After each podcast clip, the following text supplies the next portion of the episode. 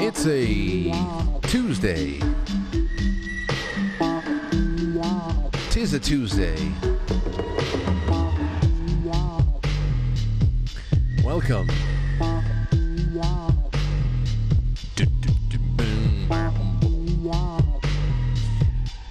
August 9th, 2022, here from New York. Here I am, there you are. It's Frank. This is the Quite Frankly pre-show. If you haven't noticed, there's a little bit of a play on words there between my name and the title of the show. Started off as a joke, of course, like all things. Like all things worthy of note, it started off as a joke. Nothing memorable was ever started seriously. But I am here tonight, and we're going to have a good show, I think. When we were live last night, I had just finished saying how Sean David Morton came on the show with me and Rob, I don't know, maybe a month or two ago, closer to 2 months. It was the very early goings of the summer. And he came on, and he said that around August 8th, if not, he said August 8th. Things were going to pop off, that the Lionsgate would open up on August 8th. And yesterday, I'm looking around, I said, okay, well, yeah, we have this IRS thing, that's pretty bad, but what I call it, I mean, things, it's not like the country was okay before yesterday, and then the IRS got expanded by 87,000 people, but then the raid, that happened right after, a few minutes after I said, well, it's August 8th, and nothing really out of the ordinary. Just you know, status quo evil. Status quo evil for sure. But then that we got news of the raid, I said, okay, well, I've got to bring Sean David Morton on tonight, at least for a victory lap. So he'll be joining us around the last 20 minutes of the first half. If I can get through what I have lined up over here, which is mainly reactions and theories and analysis of all of what's happened around this story since last night, then maybe we can get him on a little bit right after the bottom of the hour. So let's see how diligently we can work. I want to thank my sponsors for this evening. That is Secret Nature CBD. I forgot to bring another pack of Secret Nature CBD over here because, man, do I feel a difference between me starting a show with or without it on some nights. A nice little full-spectrum CBD boost, a relaxation staycation for the nervous system. Go check them out, secretnaturecbd.com. Promo code Frankly for 20% off of everything. And they got such a great array of products that have been carefully cultivated to cleanliness and perfection over the last 20 years. So go check them out. Tomorrow we got Nick Fad in the studio. I cannot wait to have him in the studio. He called in once years ago, and then we hung out just a few weeks ago in New York, the Night of the Minds event. Good friend, and I can't wait to have him in the studio just to talk about this and that. Election nights or whatever the hell is going on right now. What is happening, ladies and gentlemen? What the hell's going on? Do you know? Does anybody have an idea? What's the happening and what's the distraction? I'm sure everybody's asking those questions in their private time, in their private circles, on their telegrams. But we're going to go into the grab bag now. We'll deal with the rest in a little bit. So here we are. First thing up, and remember all of your Super Chats tonight, QuiteFranklySuperChat.com, only on QuiteFranklySuperChat.com so I can organize them. all the Super Chats for the rest of the week. Not only are you supporting the show and adding your thoughts to the show, but I'm going to take each name, counting them once each name that's sent over a Super Chat, and they are automatically in the running for all of Matt's handwritten notes on how to survive the Loch Ness Monster encounters and also shark bites. So just remember that there are... I already had one person get in touch with me and say, Frank, I have to win these notes. I said, I cannot in good conscience rig this raffle, my friend. I can't. So... What do you want from me? Here's a headline from Euronews.Green. It will not surprise you. Headline, rainwater everywhere on Earth is unsafe to drink due to, quote, forever chemicals. Forever chemicals, study finds. Rainwater almost everywhere on Earth has unsafe levels of forever chemicals, according to new research. Per and poly fluoralike substances are a large family of human-made chemicals that don't occur in nature. They are known as forever chemicals because they don't break down in the environment. They have non-stick or stain-repellent properties that can be found in household items like food packaging, electronics, cosmetics, and cookware. But now researchers at the University of Stockholm have found them in rainwater. Most locations on the planet, including Antarctica. There is no safe place to escape them. Coming right from Stockholm, which is appropriate, because to believe these assholes, you'd have to have Stockholm Syndrome. So, I mean, the same people who want to prosecute you if you collect rainwater now want to dissuade you from using it because of forever chemicals. Can we dig a well then? No, absolutely not. In fact, you're under arrest for even suggesting that. So, collect your rainwater, ladies and gentlemen, and filter it through your Berkey. And you're fine. I mean, you can drink pond water through filters like Berkey's, and I'm not selling them, by the way. You go out and buy one. I'm not going to get a free toaster. I'm just saying. Don't be afraid of rainwater. Here you go. I knew this one was from Florida, but most of the stories coming out of the smoking gun is centered around Florida craziness. Listen to this headline. A woman busted for meat attack on male partner. A Floridian, 42 years old, threw raw steak at a victim, but missed the mark. So then why was she... It's like what Gloria Trillo did to Tony Soprano. Threw a roast at his head. A Florida woman is facing a domestic assault charge for allegedly throwing a raw steak at her partner during the confrontation on Sunday night in their residence. I wonder if they're actually going to be, they're charging her for assault against the steak because it's very expensive. I bought a T-bone fresh from the farm the other day. That was $18. I mean, it's thick. It's going to be so good. I'm defrosting it right now. I'm going to have it tomorrow night when I get home from work. But I would actually charge her for assault on the steak. Police say Rochelle Wright, 42, and the male victim were involved in a verbal argument and were intoxicated when the uncooked meat went airborne. Wright and the man, cops report, have been together for 20 years and are parents of a juvenile. What the hell kind of a way to... Our parents, they have a child. They're parents of a juvenile. In case you needed to know. According to a criminal complaint, Wright, quote, became angry at the victim while he was seated in a chair inside the family's home in Tarpon Springs, a Tampa suburb. Wright investigators allege subsequently picked up the steak and threw it at the victim. The meat, however, missed its mark. Instead, the steak struck the victim's chair and nearby wall. When questioned by police, Wright reportedly copped to the meat flinging, saying she was tired of his behavior and their arguing. I don't think that they should... This is ridiculous.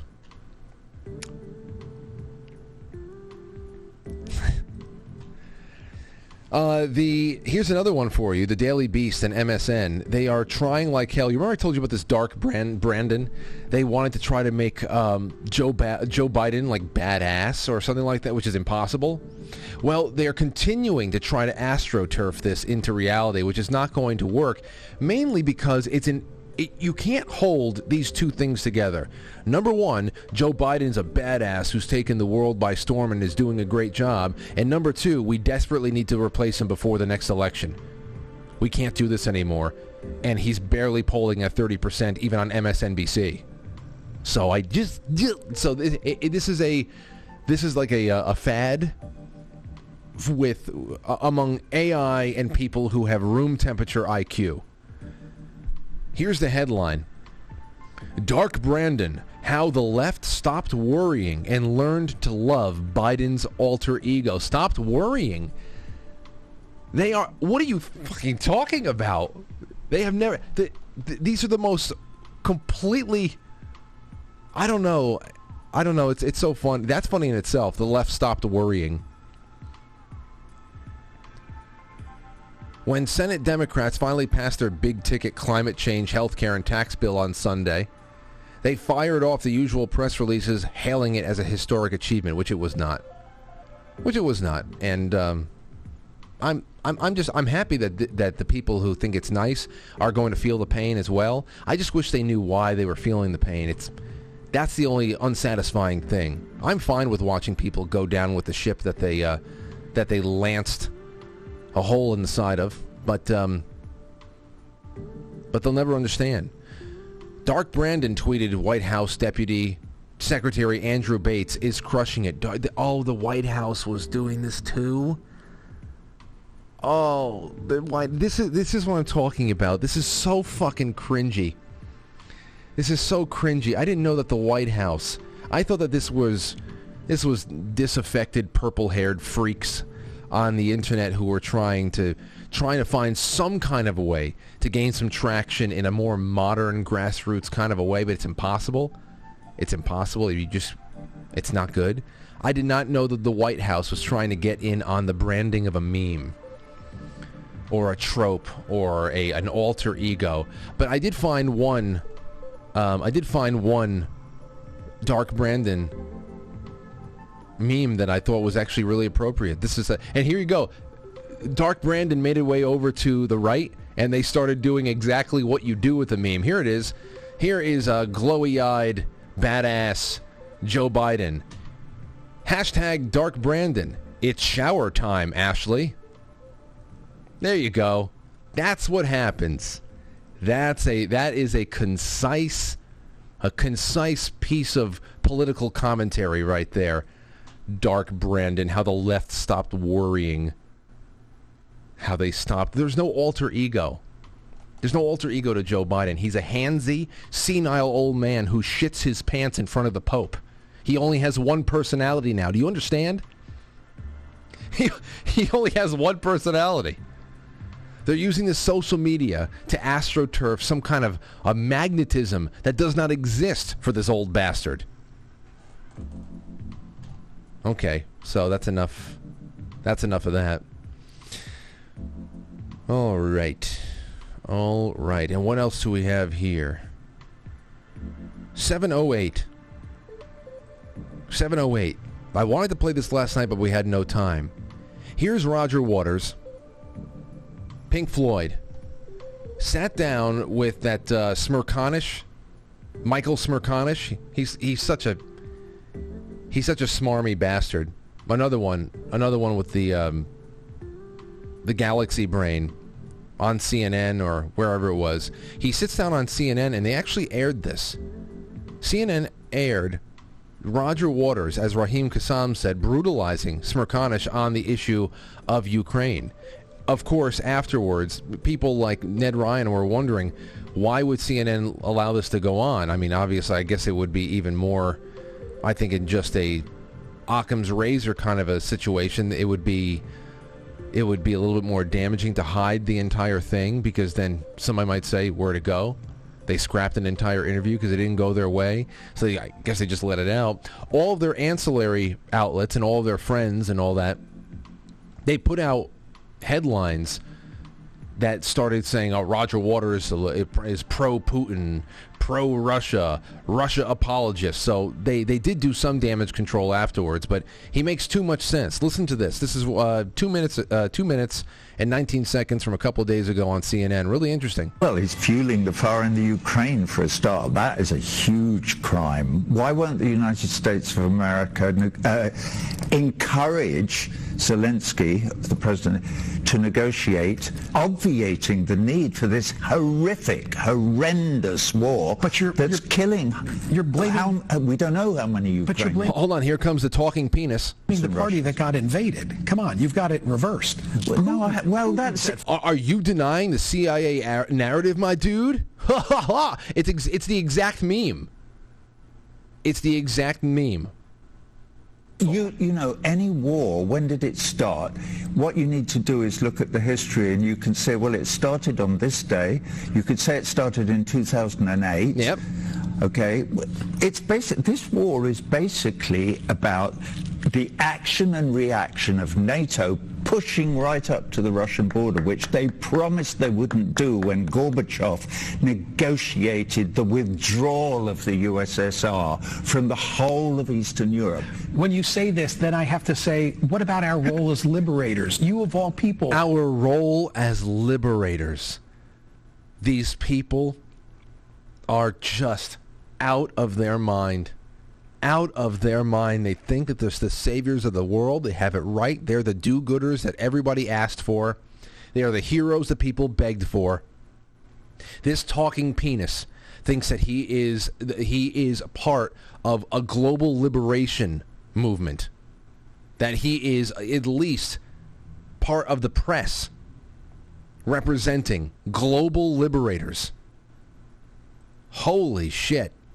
That is just some real, they really think very highly of themselves for a bunch of shit-eaters. You have no role as liberators. World War II? You got into World War II because it's Pearl Harbor.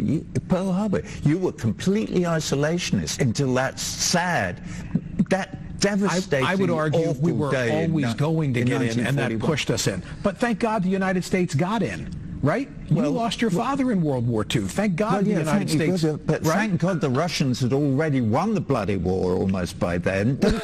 Oh, wow! Wow! Wow. I didn't even watch it this far. I saw the first 45 seconds and I knew it would be good. But he went there, too. Wow. They even said it. We fought to the last Russian. Don't forget, 23 million Russians died protecting you and me from the Nazi menace. Hey, and you would think the Russians would have learned their lesson from war and wouldn't have invaded Ukraine. Learn their lessons of war. There are Nazis. There are Nazis in Ukraine. It's a globalist regime that it was put in by Western intelligence and NATO, which is the new Soviet Union, and there's an entire Nazi battalion in there. It's the same fucking war. Well, you fair? With all your reading, I would suggest fair. Did I get you there, Roger? Talking penis. Michael, that you go away and read a bit more and then try and figure out what the United States would do if the Chinese were putting nuclear-armed missiles into Mexico and Canada. Oh, you know what? Good for you, Roger. Serious, good for you. The Chinese are too busy encircling Taiwan as we speak. Okay? They're not encircling Taiwan. I'm going to bring this to another point to show you exactly how I know exactly what's happening in all parts of the world to negate your very valid point, Roger. Part of China, and that's been absolutely accepted by the whole of the international community since 1948, and if you don't know that, you're not reading enough. Go and read about it. Yeah, well, he works for CNN. It's not about knowing or reading. It's about upchucking, or in his case, ejaculating. All right, well, 7:14. Wow, that was great. Good for you, Roger Waters. That was great. You know, another thing I got to tell you, if you're looking for a good book to read, it's that's not that long. And you don't have to be a Catholic to read it either. Antonio Sochi put out a book a couple of years ago called Is Benedict Still Pope? Well, I got to say, it was suggested to me for while we were reading Windswept House, because it's very astute on geopolitics, and it is. It is so much more than analyzing the papacy of the first pope in like 800 years to resign, and the globalist factions bearing down on him, and what it could have been about, and all that stuff. All of the relevant information anybody needs to understand about what has been going on in Eastern Europe since the Cold War, most notably Ukraine, the Obama administration, everything about Ukraine and Russia, and it's incredible. The opening chapters of this book, it is incredible. Antonio Sochi, Is Benedict Still Pope? Or I think that's the main thing there. But if you want to read books and not be led astray by the Smerconishes out there, then that would be good, because Roger Waters obviously reads. Don't go anywhere. We'll be right back. We got a lot to do before we bring Sean David Morton on for a little bit of a victory lap. What would you do if I sang out of tune? Would you stand up and walk out on me?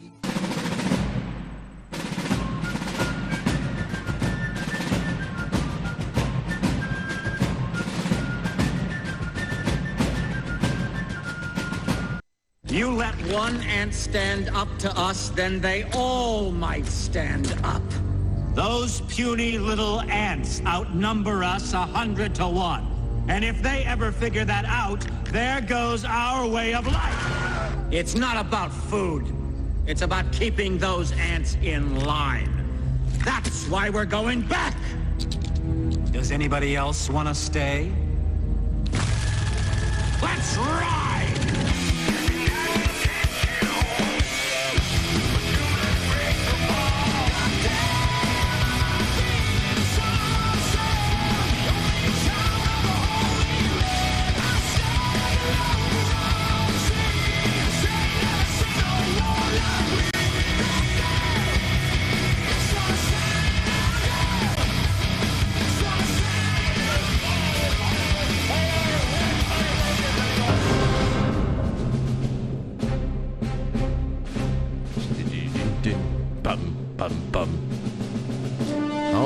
So,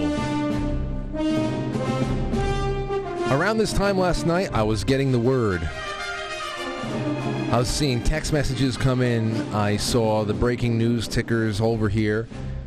I am not completely disconnected from breaking news, but then again, I have a bunch of people who are on top of their game in Discord and all that jazz. What was the news? The FBI, the KGB, the new KGB, there is no difference between the two.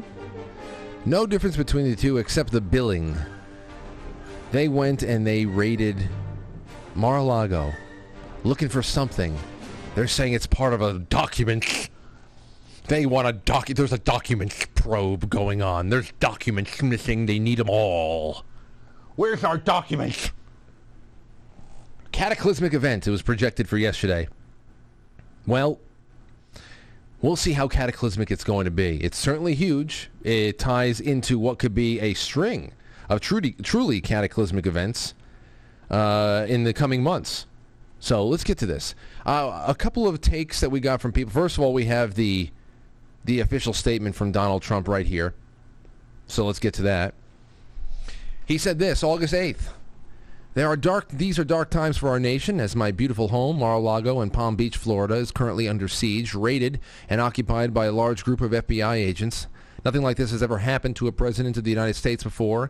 After working and cooperating with the relevant government agencies, this unannounced raid on my home was not necessary or appropriate. It is prosecutorial misconduct, the weaponization of the justice system, and an attack by radical left Democrats who desperately don't want me to run for president in 2024, especially based on recent polls. And what are you talking about?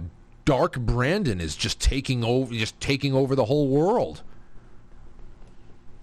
Especially recent polls and those who will likely do anything to stop Republicans and conservatives in the upcoming midterm elections.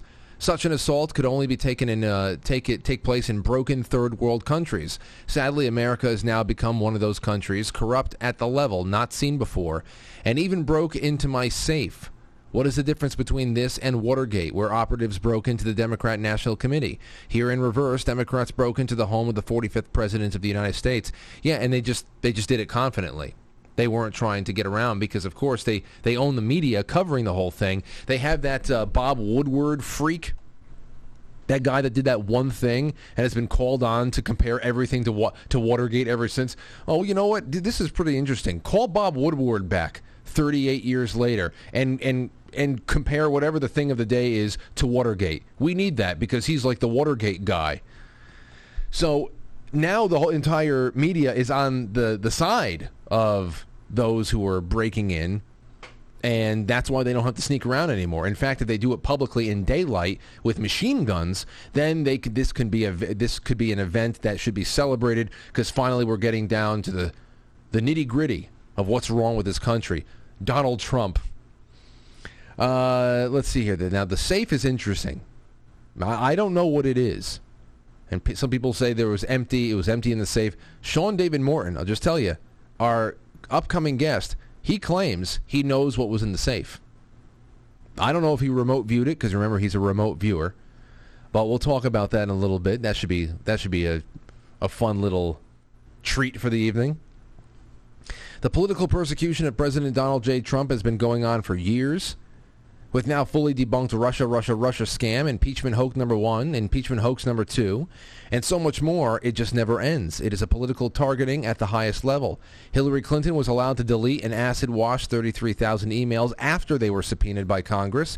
Absolutely nothing has happened to hold her accountable. She even took antique furniture and other items from the White House. Yes, you can look into that. Around $200,000 worth, some people estimated. They had to give some back. Let's say, it was voluntary. They gave it back voluntary.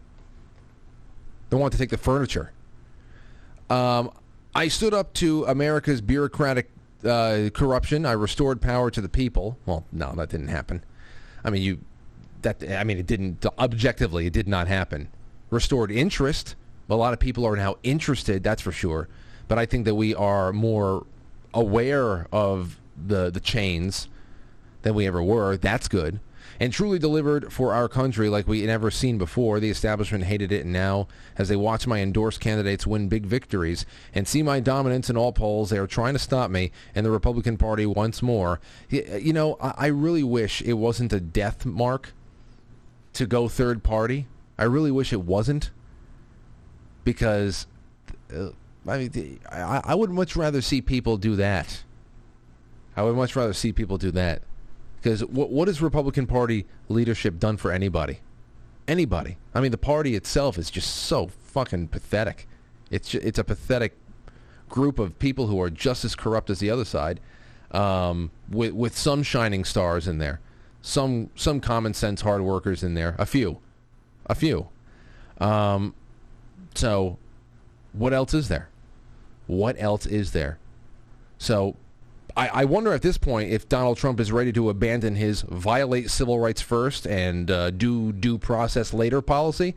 That would be pretty interesting now, especially after much he's been beaten up. How about we don't take the guns first and due process later now? All that shit.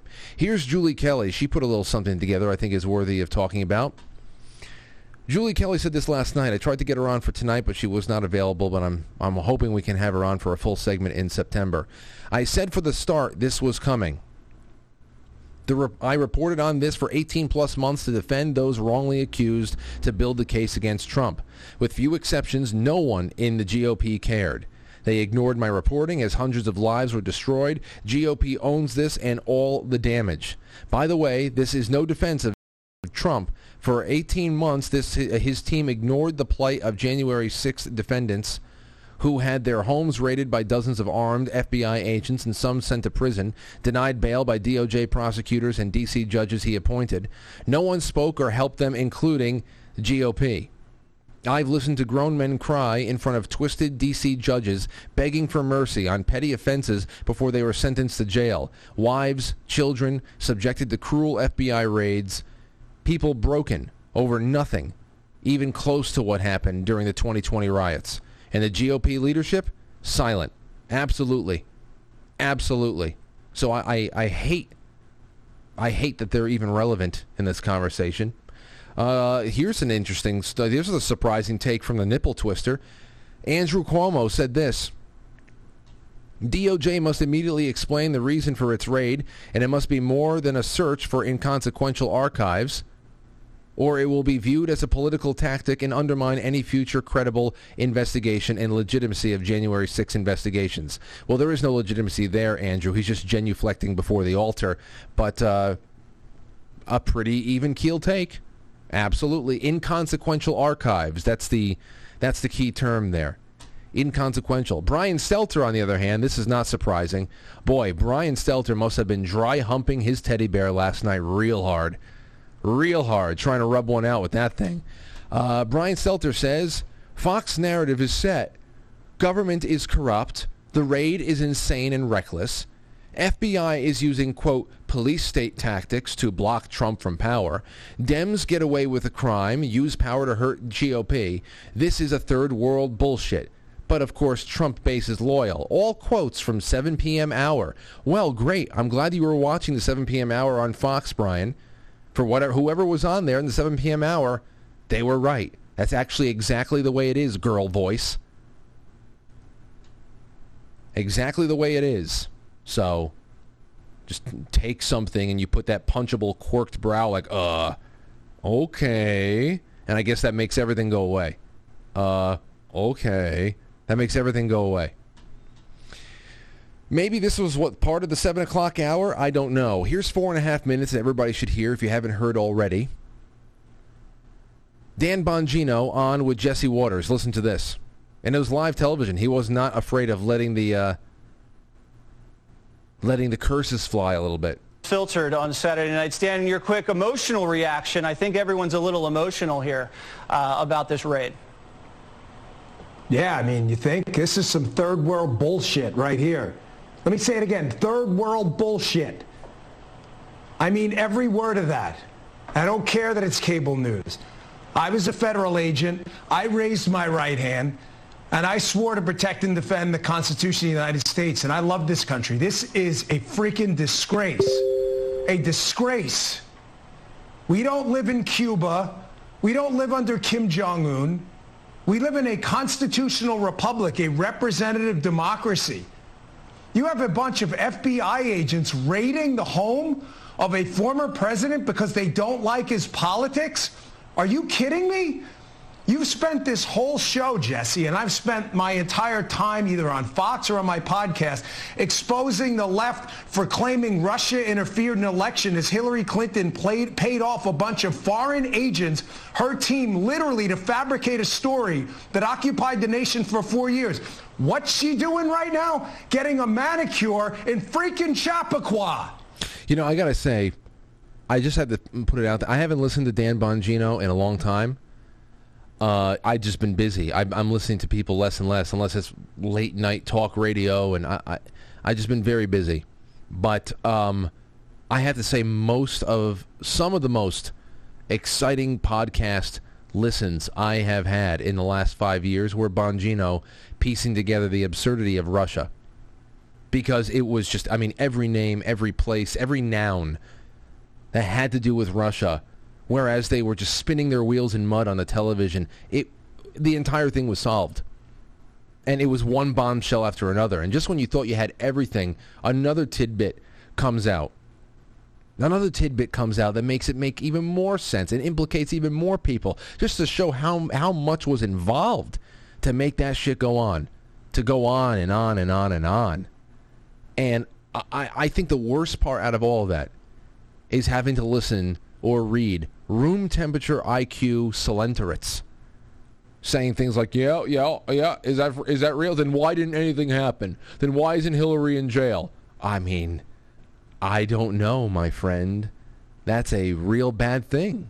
Isn't it a real bad thing that all this shit is verifiable? It's right there out in front of you. It can be spelled out. We got the chronology all down, got all the evidence. It's right there, and still nothing happened. And you lowbrow, solenterate, spineless jellyfish motherfucker. You think that because some of these rich people that you have been convinced to attach yourself to their asses did not go to jail, that's an implication of their innocence.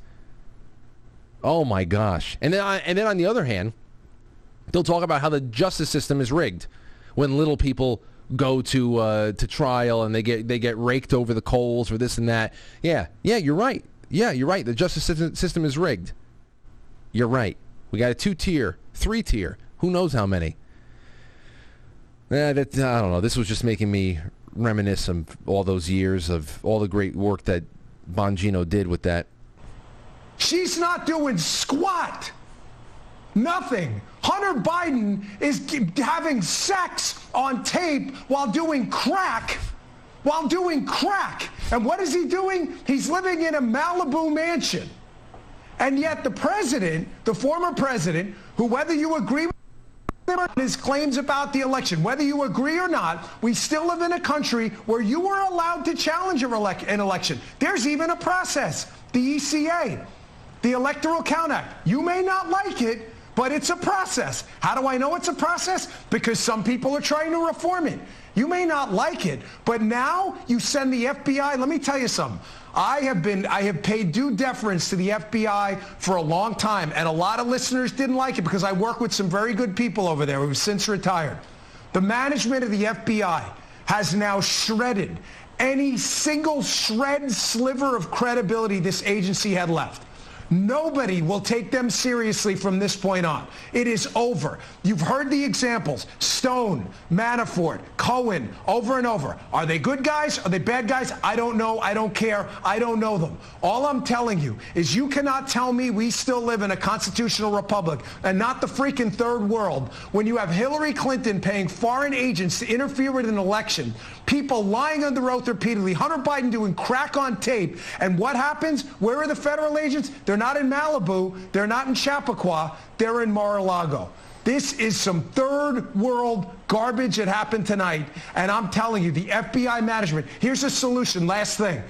We have now got to win in 2022. You have no choice now, folks. Oh, we don't like the swampy Republicans. I don't like them either. Republicans may not be the solution to your problems, but Democrats are certainly the cause of all your problems right now. If there was ever a clarion call to remove your ass from the seat and go vote in 2022, this is it. And there has to be not only hearings, but a total house cleaning at the top of the DOJ and the FBI.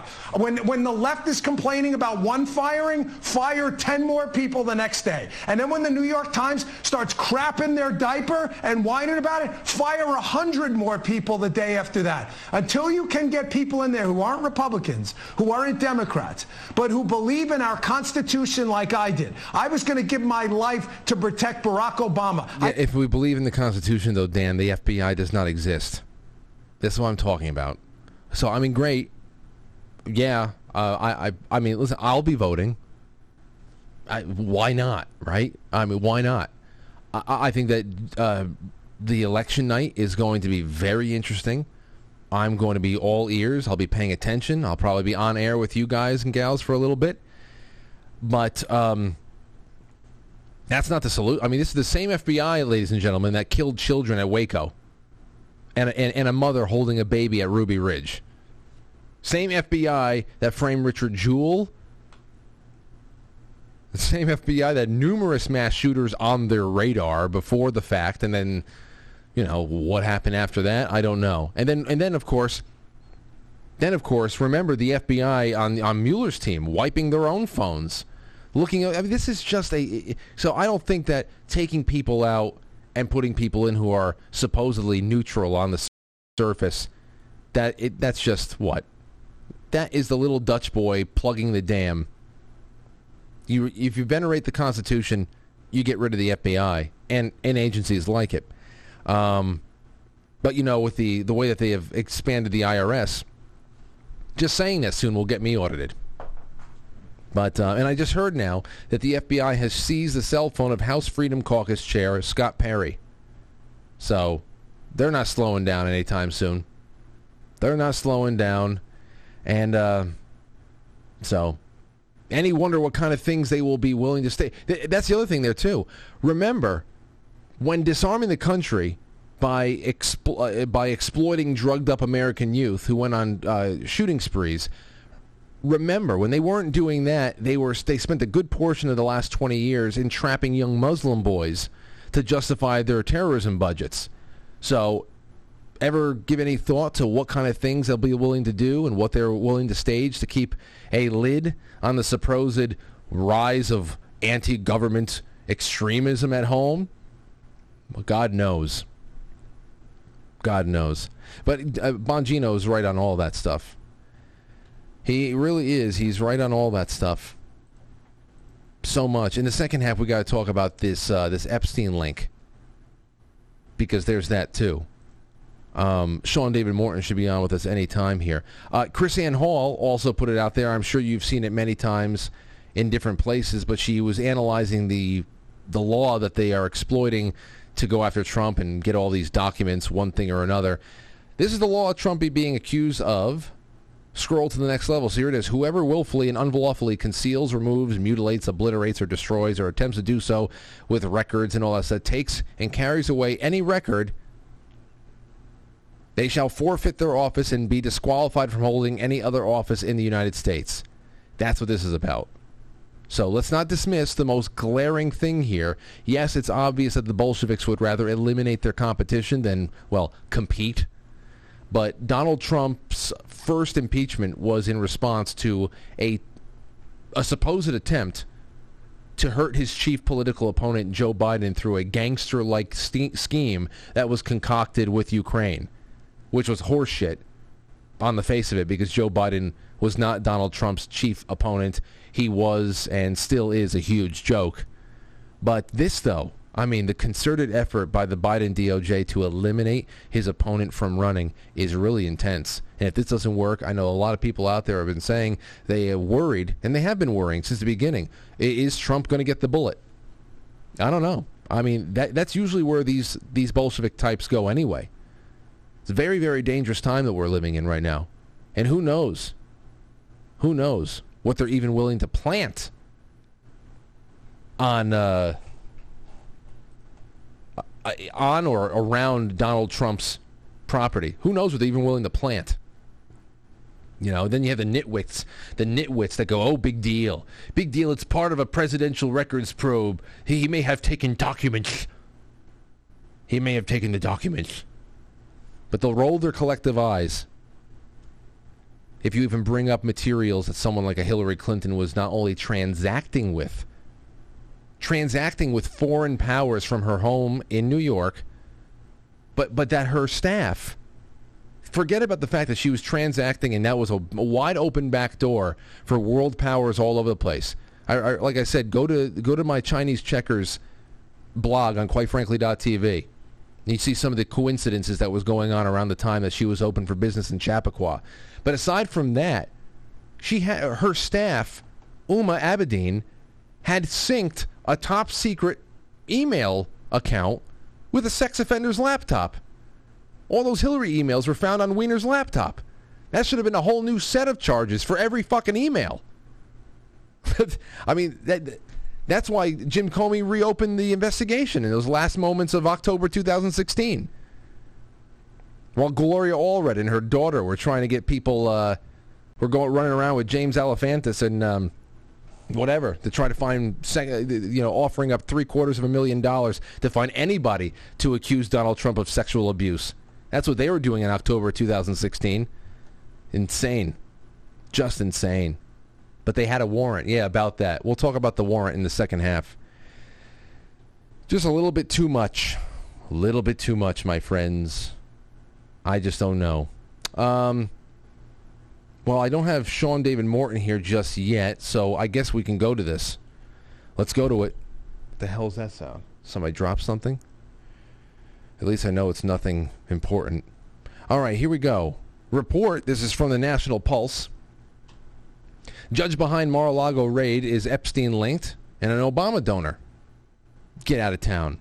Judge Bruce Reinhart, who is reportedly the most likely judge behind the warrant authorizing a raid on former President Donald Trump's Mar-a-Lago estate, is former attorney who represented employees of convicted sex offender and notorious pedophile Jeffrey Epstein and National Pulse can reveal. The National Pulse can also reveal that Judge Reinhart has donated to the campaigns of former President Barack Obama and the establishment opponents of Donald J. Trump during the 2016 election, including Jeb Bush. Oh, that what a waste of money. Politico, the news outlet closest to the establishment in Washington, D.C., named Reinhart in the Morning Playbook email on Tuesday, August 9th. Who signed the warrant? A source said FBI agents obtained a search warrant from a federal magistrate judge in West Palm Beach. The report, Miami Herald's Alex Rorty, Michael Wilner, and Jay Wiebe, according to the website, the West Palm Beach local of the U.S. District Court, the Southern District of Florida, has three magistrates, Bruce Reinhart, William Matthewman, and Ryan McCabe. The court's online database shows two recent warrant applications, both signed to Reinhart, were entered into its system on Monday, though information about the targets of those warrants is sealed. Just incredible. Just incredible. Now, he represented pilots of Epstein and secretaries and stuff that I read, but I did get this. A friend of the show sent this to me earlier today about this particular topic. Said, Frank, when Alex Jones reported on Epstein Island 8 years ago, did you ever think that he would have unveiled the center of the entire political universe? Well, I mean, you just never know about anything anymore, do you? Can you? Can anybody? All right. What I'll do right now is I'm going to take a really quick break because my guest is still not here, and we'll take it on the other side. Don't go anywhere. And assault weapons with high-capacity magazines will up to 100 rounds. You think the deer are wearing Kevlar vests?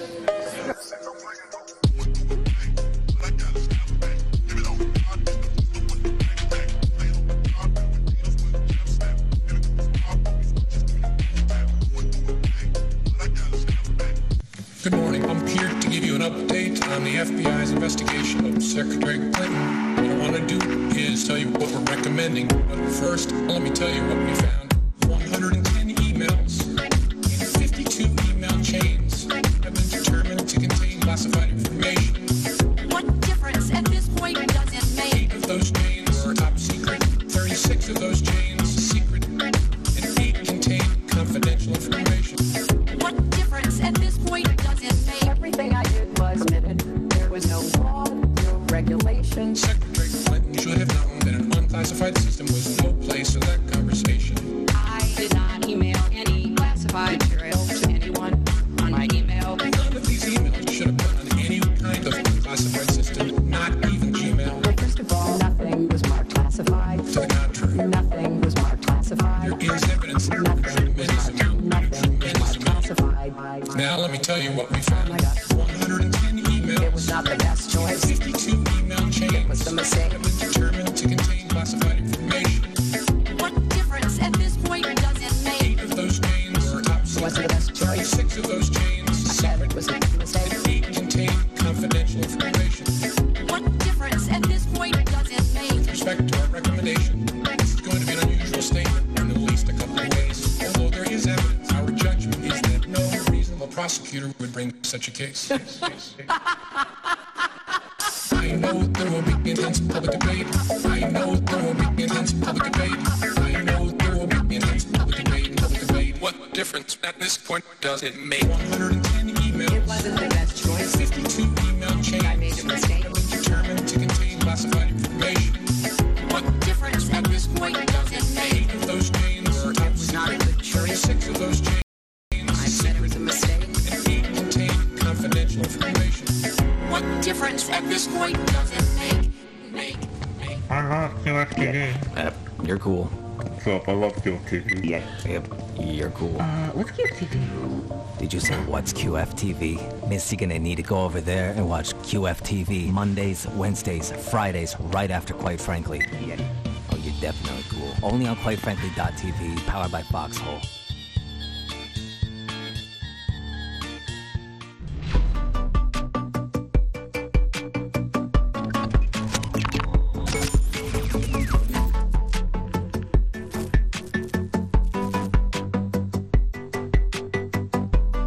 All right. So listen, my guest for the evening who I just did a sound check with not too long ago, is not here. He's about 10 minutes late. So we're going to take your calls. And I don't know. I will see what I can create with him if he does show up at some point. But it's 7:44 now. We have 15 minutes until the intermission, and then when we come back, more of your calls, and your super chats, and more thoughts on all this stuff. As it's a pretty big event, and we'll see where it all goes. But thank you so much for joining me again. Here we are. Here we are. That was timely. Socialist Mop is the one who made that song, the Jim Comey and Hillary Clinton "What Difference Does It Make" cut, which is awesome and infuriating at the same time. You probably feel the same thing. It's like, damn it, this is a good song, and damn it, this is all very real, you know? I wish we could be making songs about something else, but hit that one right on the head and became an instant classic. All right, 914-595-6953. Call in. Let me know what the hell you're thinking right now. I'm going to go to the Super Chats for the time being and see what thoughts are running through people's minds. Shotzi says, something more important than the mess going on. Prayers for Skip. May he find the strength to keep fighting. Thank you. Thank you. Yeah, today wasn't a very good day. Today wasn't a very good day, but I keep reminding him about the prayers coming in. Thank you, Shotzi. Thank you very much. Gino says, I didn't realize I'd be offending King for calling you Francis. Nothing but respect and love, Francis. Much love and keep up the great work. Uh-oh. Now everybody's going to get real testy with King about the Francis thing. Witchy Poo 22 says, can you toggle the Foxhole switch and get it up and running? What do you mean? What's wrong with Foxhole? I mean, it's broadcasting on my end. There's nothing going on. I'm stuck on last night's video. Why would that be the case? I scheduled a new broadcast there, and I see I've got a nice connection. That's just, that's disconcerting. Amethyst Cat says, happy Taco Tuesday, Frank. Much love. Thank you. I had tacos on Sunday for a birthday we had for my nephew. It was really good. Sister-in-law makes great everything, but that was good. Kim for Baby says, hi, Frank. Could you wish my eldest daughter, Arya, Luna, a happy 8th birthday? Of course. Of course. I sent a super long email about it, all the wonderful things she is, but August 5th came and went, and we've been busy, so I'm not sure if it was read. Love you and yours. Hi, Twitchies. Well, happy birthday, Aria. I hope it was a wonderful birthday there. 8 years? Man, a lot can get done in 8 years. Hopefully you've been busy, and you stay busy. All right, let's take a call. Hopefully on topic. Chris Franz, what's going on? Hey, Frank, just watching you here. This quite a day, you know. And the numbers of yesterday were 8-8, and a lot of people were making note of that. It was terrible. But the interesting thing is that the people over in England are looking at America like they're being held hostage by this Biden dude. You know, it's almost in a jokingly fashion, but. You know, they don't know America like I know America. So, it's kind of a funny thing to live over here and see how they react versus watching you guys over there in America. Yeah, I know. It's a little I don't know. We've been so, you can tell, so accustomed to being non-committal about anything when it comes to civic involvement and just letting our hands off the wheel and taking care of, real life. But yeah. When I lived in Texas for 23 years, I lived in the hill country for a few years, and up there was the Texas ranch where all these highfalutin dudes would come down. You know, all the Republicans, the conservatives, they all want to come down and play cowboy for a couple weeks. Reminded me a lot of the Bilderberger group or the Groves. And this is the kind of thing that people are talking about when you go back 40-50 years with Klaus Schwab and how he started things how he got things started, right, way back then, are these are some of those things that they talk about, you know, the political weaponization of the governmental agencies against the opposition. Yeah. Yes. And I think it's also indicative of the larger picture of this really being only in very limited ways a domestic issue. This is all. Yeah. This is about the fate of the world and the direction that they're trying to, collectively push the entire planet, or as close to as. Yeah. No, it's this may be one of the most important days in history. You know, of what's going on just now. Yes. This may be the thing that kicks it over. You know, I've been telling my friends and talking about, I foresee a civil war within 2 years, especially when Trump is reelected, or if they mess around with the next vote in 2024. That will just fire everything up. That I think there's going to be a boiling point to where the frog is going to boil, you know, instead of just slowly getting cooked. That boiling point's going to be reached, and people are going to hit the streets. They are going to do things. You saw what happened in Mar-a-Lago last night with all the traffic. You know, it's crazy. But I just want to call in, say howdy. I sent you an email last week about what I talked about earlier with that other platform we have in Japan. Kevin McCarran did go to the laboratory the last 2 days. He did test Moderna and Pfizer. He had some great results, and I hope that we'll put them out on the Facebook page. We Talk, You Listen, and we'll go from there. Thanks, Frank. Thank you, Chris. Have a wonderful, wonderful evening. And I like I said before, I think nobody puts anything past anybody who is working to this end. Is this the thing that tips it over? Obviously, this is not the be-all, end-all. It's going to be just one more event in a long line of events that are, no doubt about it, preordained and have been planned for meticulously, no matter how ham-fisted this is, because it's very easy to see what this is all about. Very easy to see. It's going to be part of one thing or another. And that's the other thing where I'll get to this in the second half. I don't want to, with the limited time we have, I'll hold that thought. Hold on. Let's take another call. Norwood, it's good to hear from you again. What's going on? Hey, what's going on, Frank? Good to have you, man. Thank you, bro. Thank you. Something that Donald Trump is his own worst enemy, because he keeps harping on these matters that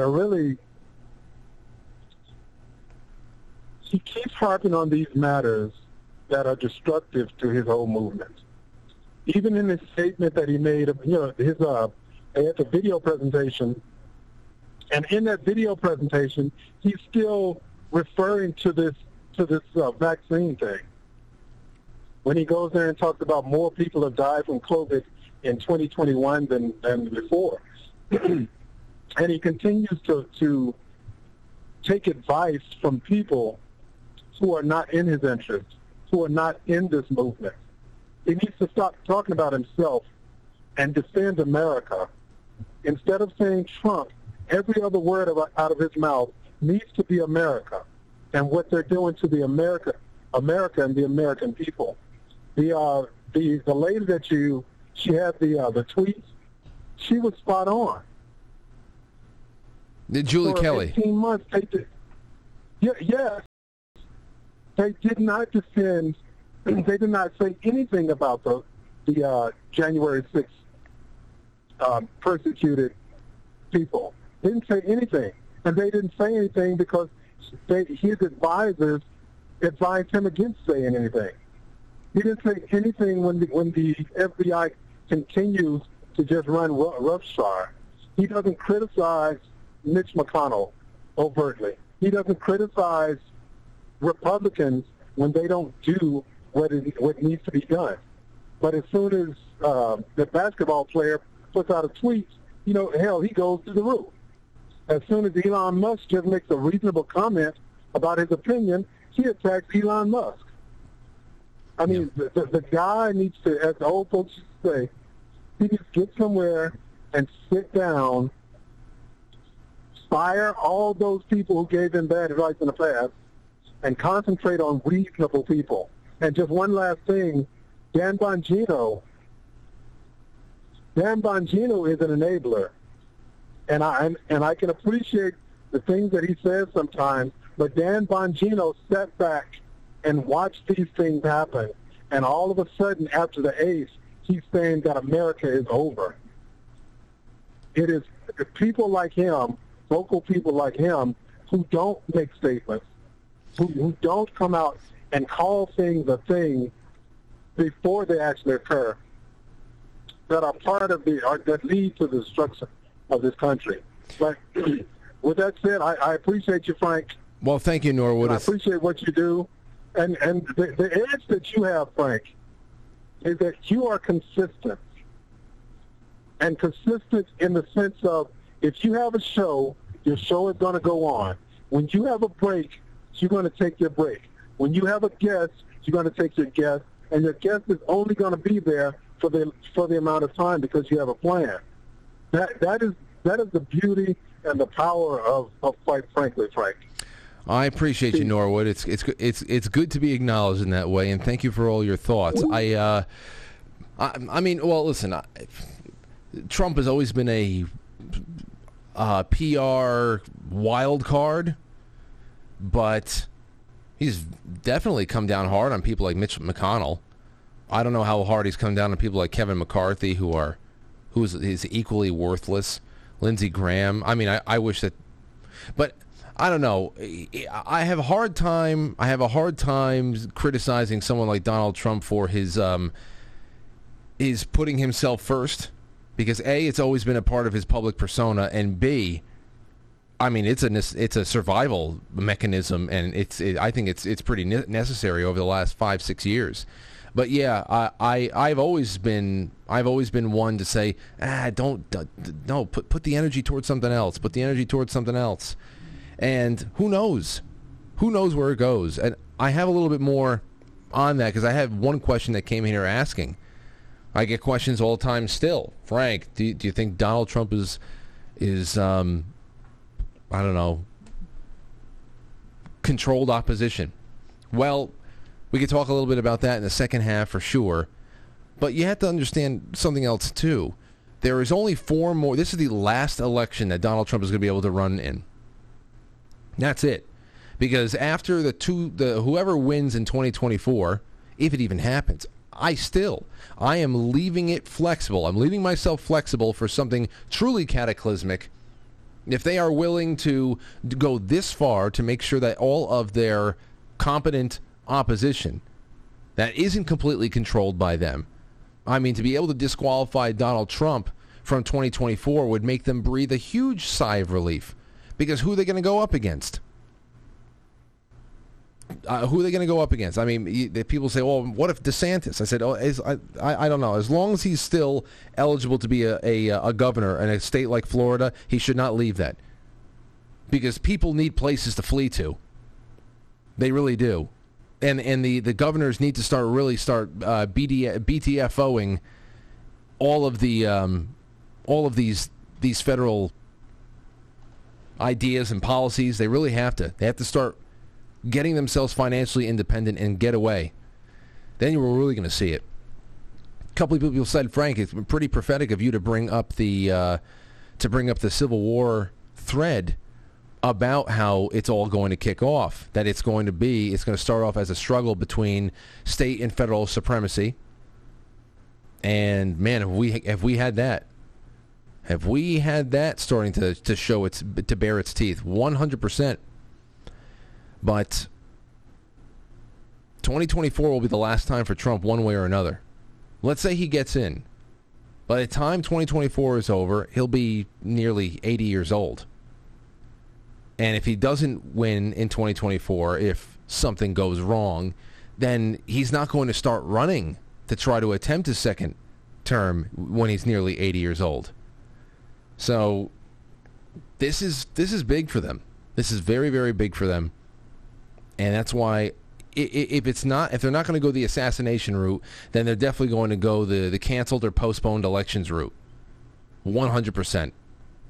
At least I think so. I could be wrong, and what am I going to do? I didn't put any money on it, so I can say whatever the hell I want. All right, 7:59. We will be right back. I want to go and take a quick break. When we come on over, it's going to be mostly you guys in the second half because my esteemed guest, who I did a full-on video and audio check with not too long ago, is just gone. I hope he's all right. So there's that. Please become a sponsor on the Sponsor Us tab on QuiteFrankly.tv.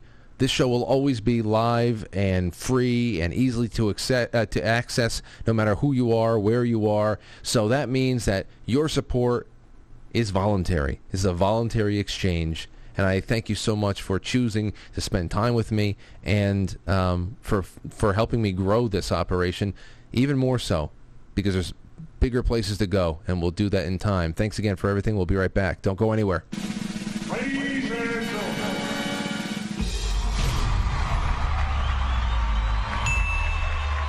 Welcome to Intermission. We'll be right back.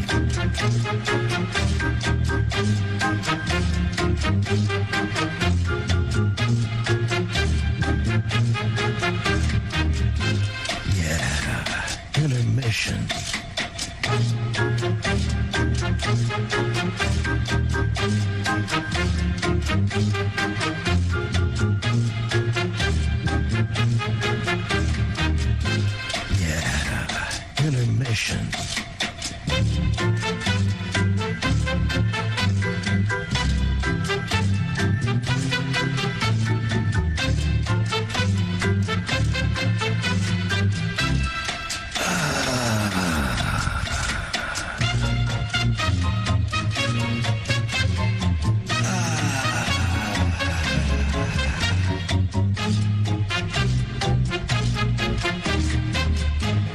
Now entering, quite frankly. Quite frankly. Quite frankly. Quite frankly. Quite frankly. Quite frankly. Quite frankly. Quite frankly.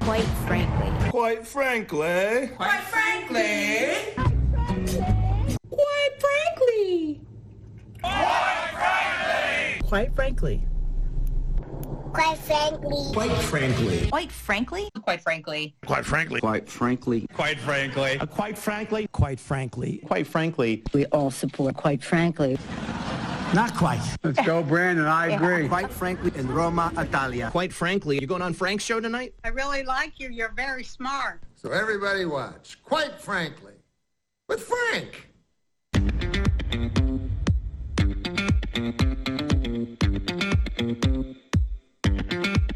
Quite frankly.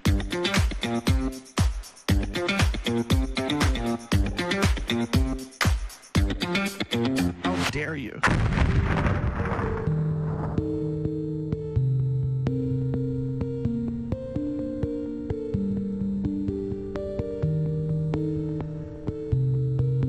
All righty.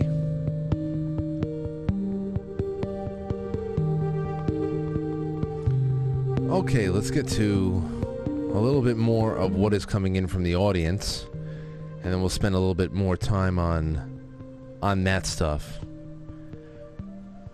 Sean King Cracker says, "Evening, Frank. I'm putting in my hat into the ring for those notes." There you go. We got another contestant. Revolution says, "Hi, Frank. Time to return to the vibes. Time to return to the vibes. Prayers for Skip. Twatter just permabanned my account over like 12 plus just a few hours ago. Over like 12 plus what? No reason given. Anyway, keep up the great work as always. Loved the Polly interview from last week. Peace, Rev." That interview with Polly, well, it's more like just a conversation. That episode with Polly was really good. That was a pretty rough day. And it just felt good to have a friendly conversation and shoot the shit a little bit. Last night with Matt was awesome, too. Matt Christensen. 12 hours ago, B. Mulaney says, "If I win the raffle, I hope Matt can add a third note on how to survive a cat man attack. You know, since he's a cat man and all. Hashtag Matt is a cat." He is really in the shitter when it comes to people knowing what's going on. Let me see. Over on Rumble, We have My Two Cents says, what is the point of the BS raid? Was to normalize it for when the tide turns. Tide that turns in what direction? The Digital Bunker says, this is a pretty good show. Well, thank you, Digital Bunker. It's great to have you here. This is a great show. Love my Rumble gang, says Selling the Farm, who's always there, ready to represent. And as far as we go, yeah, okay, I'm live. I'm live on Rumble. I mean, on Foxhole. Shit. Let me see if I can get all those gold pills out of the way. Here we go. Witchy Poo says, cookie fight, anyone? What are your thoughts on the Constitution Party? I don't know. I don't really care about parties, to be honest. Like one party over another, and I don't know. I kind of like how George Washington had his has his thing. The only unaffiliated president? That'd be wonderful. I knew a Constitution Party guy once, and I don't know, I haven't looked into it, but I tend to just not care about parties in general. Let's see, Secret Weapons says, thanks, Frank, and Fact Finder sent over a nice little good feeling. So here we go. Let's take a call. 985, you're on the air. Welcome to the show. 985. Okay. JJ from Oregon. Jay. Oh, jeez. Guys, I know you don't want to miss out on the show, but if you're going to call into the show, step away. I know, it's a crapshoot, but there's got to be a way of being ready. There's got to be a way to being ready. Okay, let's see. In the international line, we have Nether Warman. What's going on, Nether Warmy? No, they're gone now, too. Let's try one more time. Nether, you there? Holy hell. Jay, one more time. How you doing? There's got to be a way of... Jay! Okay. Oh, God, give me the strength tonight. I had a guest ghost me. God, give me the strength, please. 985, you there? Hello. Hello. Hey, Frank. Hey, who's this? What happened to Roseanne? She had to cancel. She had to cancel. Yes. Well, I'm sorry about that. It's okay. My wife and I listen to you every evening, so we enjoy your show. Well, don't worry about that, because I'm going to be working on I'm trying to get her on for a mid-September date. She will be back. She just had a scheduling conflict, and I think she has somebody else that is managing her schedule. But thank you so much for the call. Okay, thank you. Have a good one.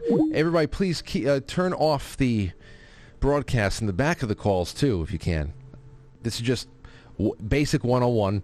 Just want to go through this with you again, and we'll hit this off. We'll hit this off as we go. Okay, L.A., you're on the air. What's going on, L.A.?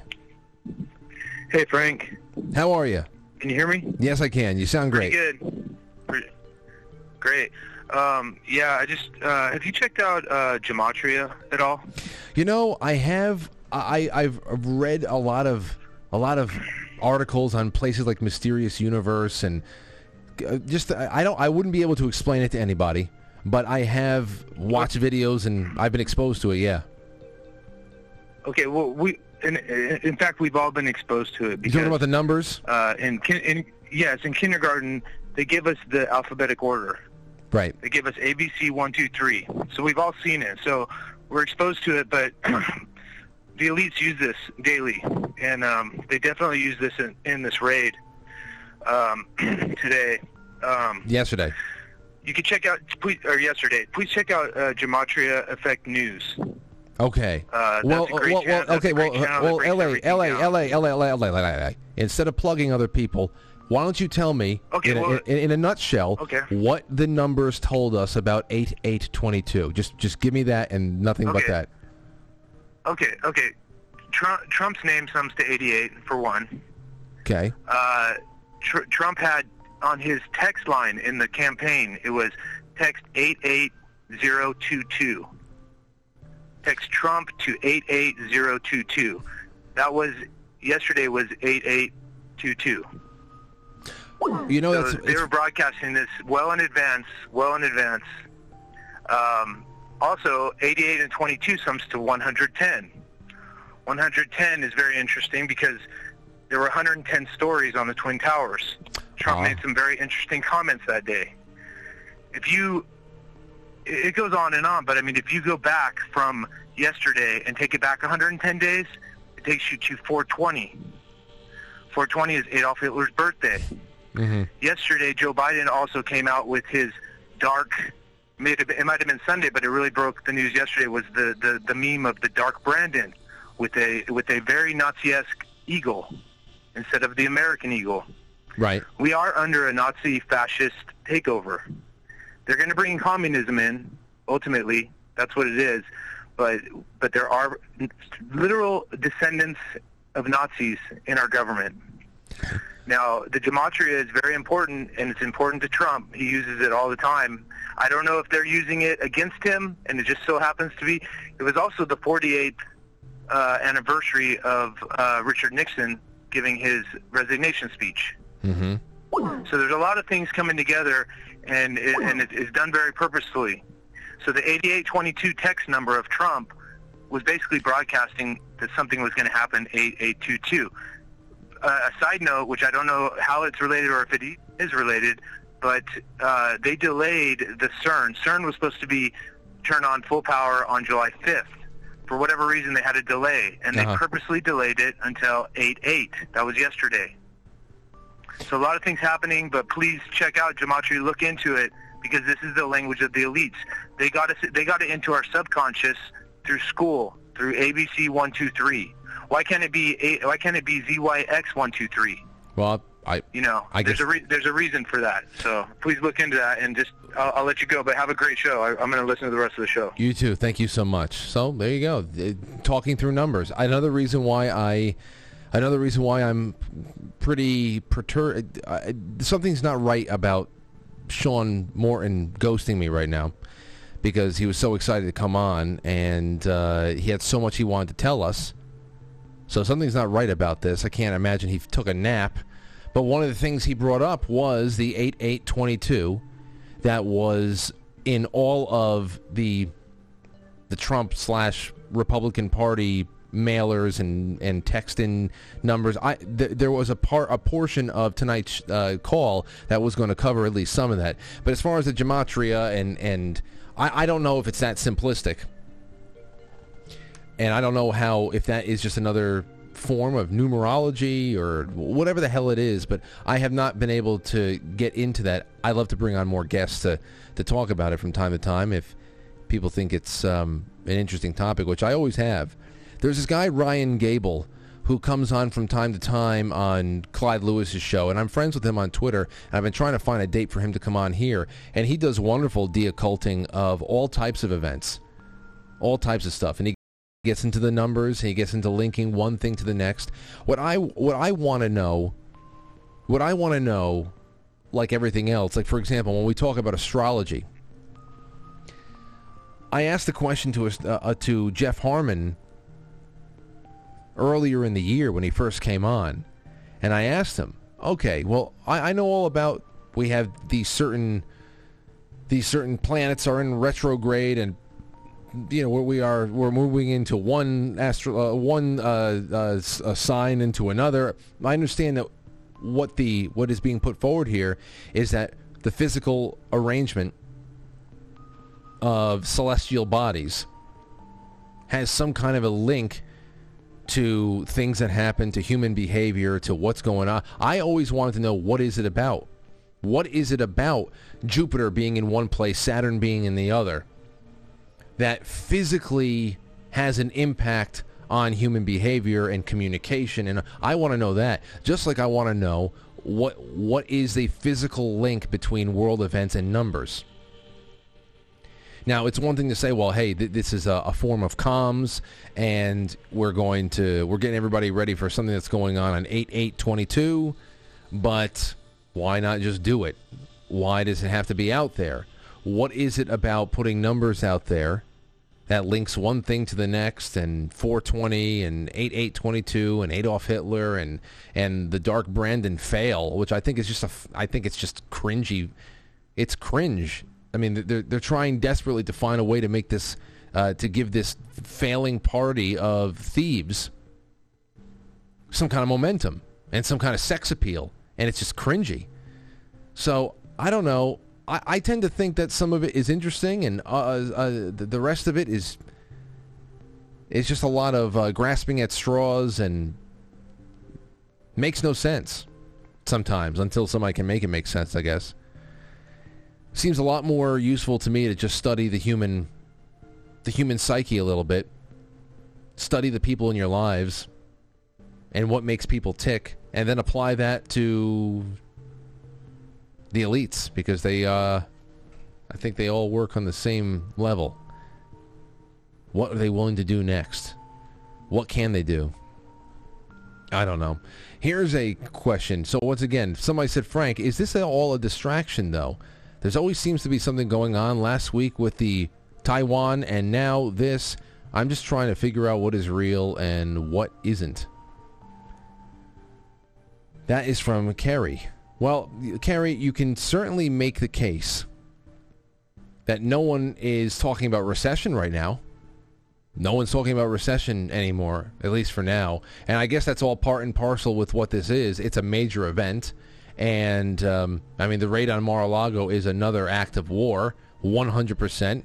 There has been consecutive acts of war, happenings always going on. And aside from it being a necessary piece of a plan to disqualify one man in particular from the next couple of years of work that has to be done for the masters, it's about further entrenching that position that we have a larger domestic war on terror to be waged. 100%. So Donald Trump has to concentrate on what this does to him personally, extrapolate that out to the country. But we all have to realize, too, here that it applies to us. Now, a welcome dual effect of something like what happened yesterday is that it squelches out these voices that I'm about to play for you. I have this up over here that I'm about to play for you, and creates a false sense of momentum for a group of maniacs who deserve to be institutionalized and removed from civil society altogether, though they have made society quite uncivil. So take a listen to this. This is from a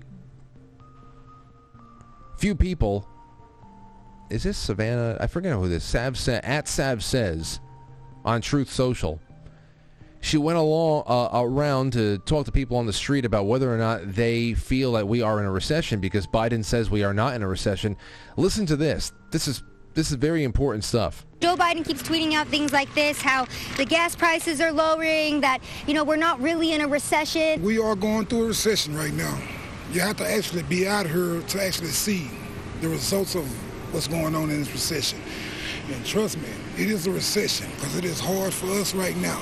So what would you say to Joe Biden, who says we're not really in a recession? You need to do your homework. Yeah. It's real bad out here. It's easy to say it from the comfort of where you at right now. You know, you don't have to go through what we're going through. So it's easy to say that. Are you happy with Joe Biden as president? No, I'm not. No? You think he's doing a good job, bad job? He suck. He ain't doing shit. Get Joe Biden out of office? Get him out. Get his ass out. Get him out, coach. What do you think about the Biden administration redefining the term recession? That doesn't sound like a recession to me. This is the worst recession we've been in. To be honest, we've never had a recession where gas, housing, I mean, you name it. At one time, even when people's houses were going into foreclosure, those people that lost their homes could at least still go into a grocery store and buy a regular price item. Now you got houses that are out of control, cars out of control, gas out of control, food out of control. So technically we're in a recession, but Joe Biden and his administration say we're not. What do you think about that? He crazy too. Yeah? Yes.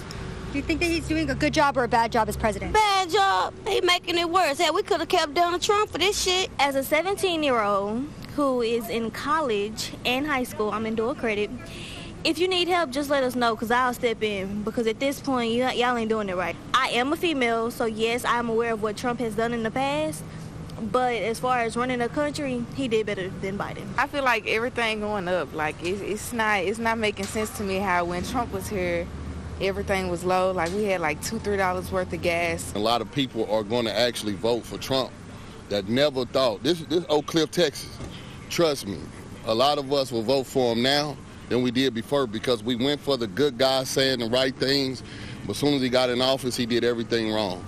He turned around every policy that Trump done. Good guys saying the right things, huh? Wow. I mean, that's... So, yeah, the Trump story silences the people talking about issues that matter. That definitely works, like the economy. But these people's reactions in that short little 2-minute clip, is that Savannah Hernandez? I want to. It's at Sav Says on Truth Social. I think it might be. But not only are these, it's like twofold. Doing this makes sure everybody concentrates on the win, that we're trying to root out the problem and we're tackling extremism and a horrible president. He was a tyrant. He was corrupt and all that crap. That's what they're trying to do, to squelch out these voices from issues that actually matter. Nobody gives a shit about what's going on in Mar-a-Lago, but they're noticing it now. They're realizing what everybody's really concentrating on. And meanwhile, what Congress, what the Senate, with that cackling bitch Kamala Harris threw down her tie-breaking vote for the other day, which is only going to make inflation worse, which is only going to make pricing for everything worse across the board. So whereas they want to be able to take these conversations off of the forefront of people's minds and create a little bit more of a media circus around Donald Trump, how the walls are closing in, The other thing is that these people's voices are the reason why they are so desperate to make sure that he is no longer eligible to be a candidate. That's why this is so urgent. Because this is what more and more regular average people are thinking, what they're experiencing. For most people, it isn't a race war that's going on out there. Most people are decent and find no problem with their neighbors, and they just want to be able to put food on the table. This is the problem. This is twofold. They want to silence them, but at the same time, they know that they're still out there, and they need to be able to eliminate the candidacy of the person that they will vote for, because they're not going to vote for Democrats. So yeah, that's another thing. And when it comes to... Well, I have Sean David Morton that just popped into the waiting room. I don't know, a little bit late, but I got to get this out. I got to get this out for now. I know that more people are inclined to dismiss Donald Trump as controlled opposition after this first term ended in such an agonizing fashion, paralyzed by judicial tyranny and betrayal by duplicitous D.C. company men that, of course, I mean, he made plenty of mistakes, including appointing many of them. So there's that. There's just so much that went wrong. Great things that happened. But my God, please tell me what payoff there was for Donald Trump to endure all this. Still at this point, what was the payoff? 4 years of just being able to say, hey, I was president for 4 years, brutalized for 4 years, didn't even take a paycheck, investigated to no end by people who want you in jail or worse. So, I mean,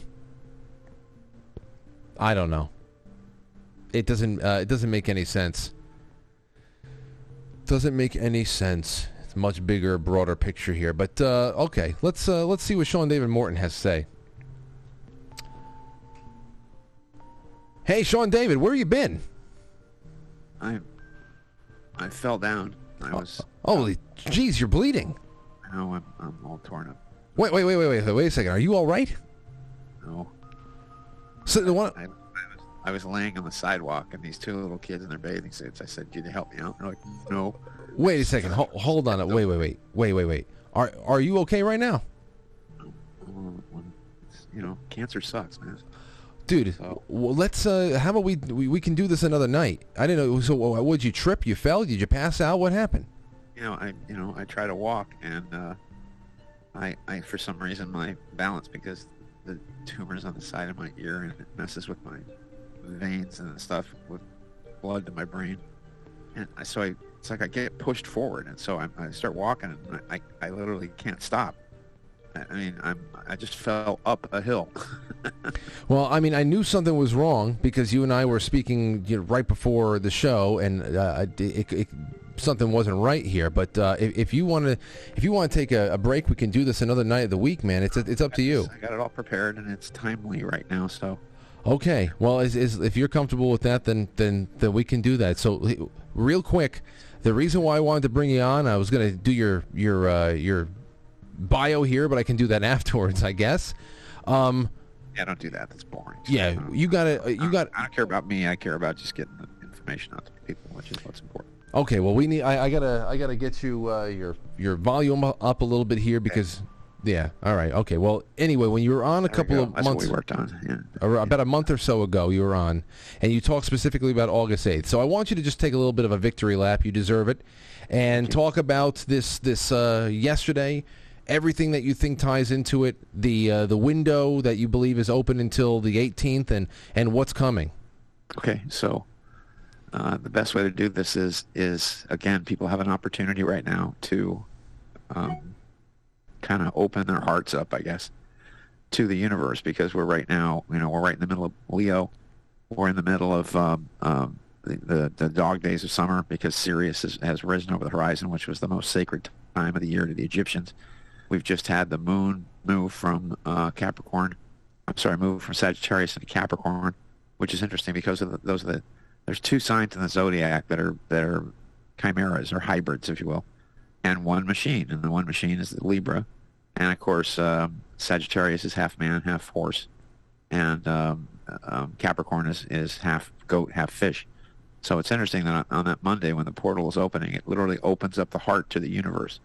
So you put intentions in here. You put everything between now and the 10th is going to be immensely positive energy for accomplishing things. It's all solar energy. It's all taking the energy and the love and the connection with the center of the universe and the galaxy from the heart and then putting it out there.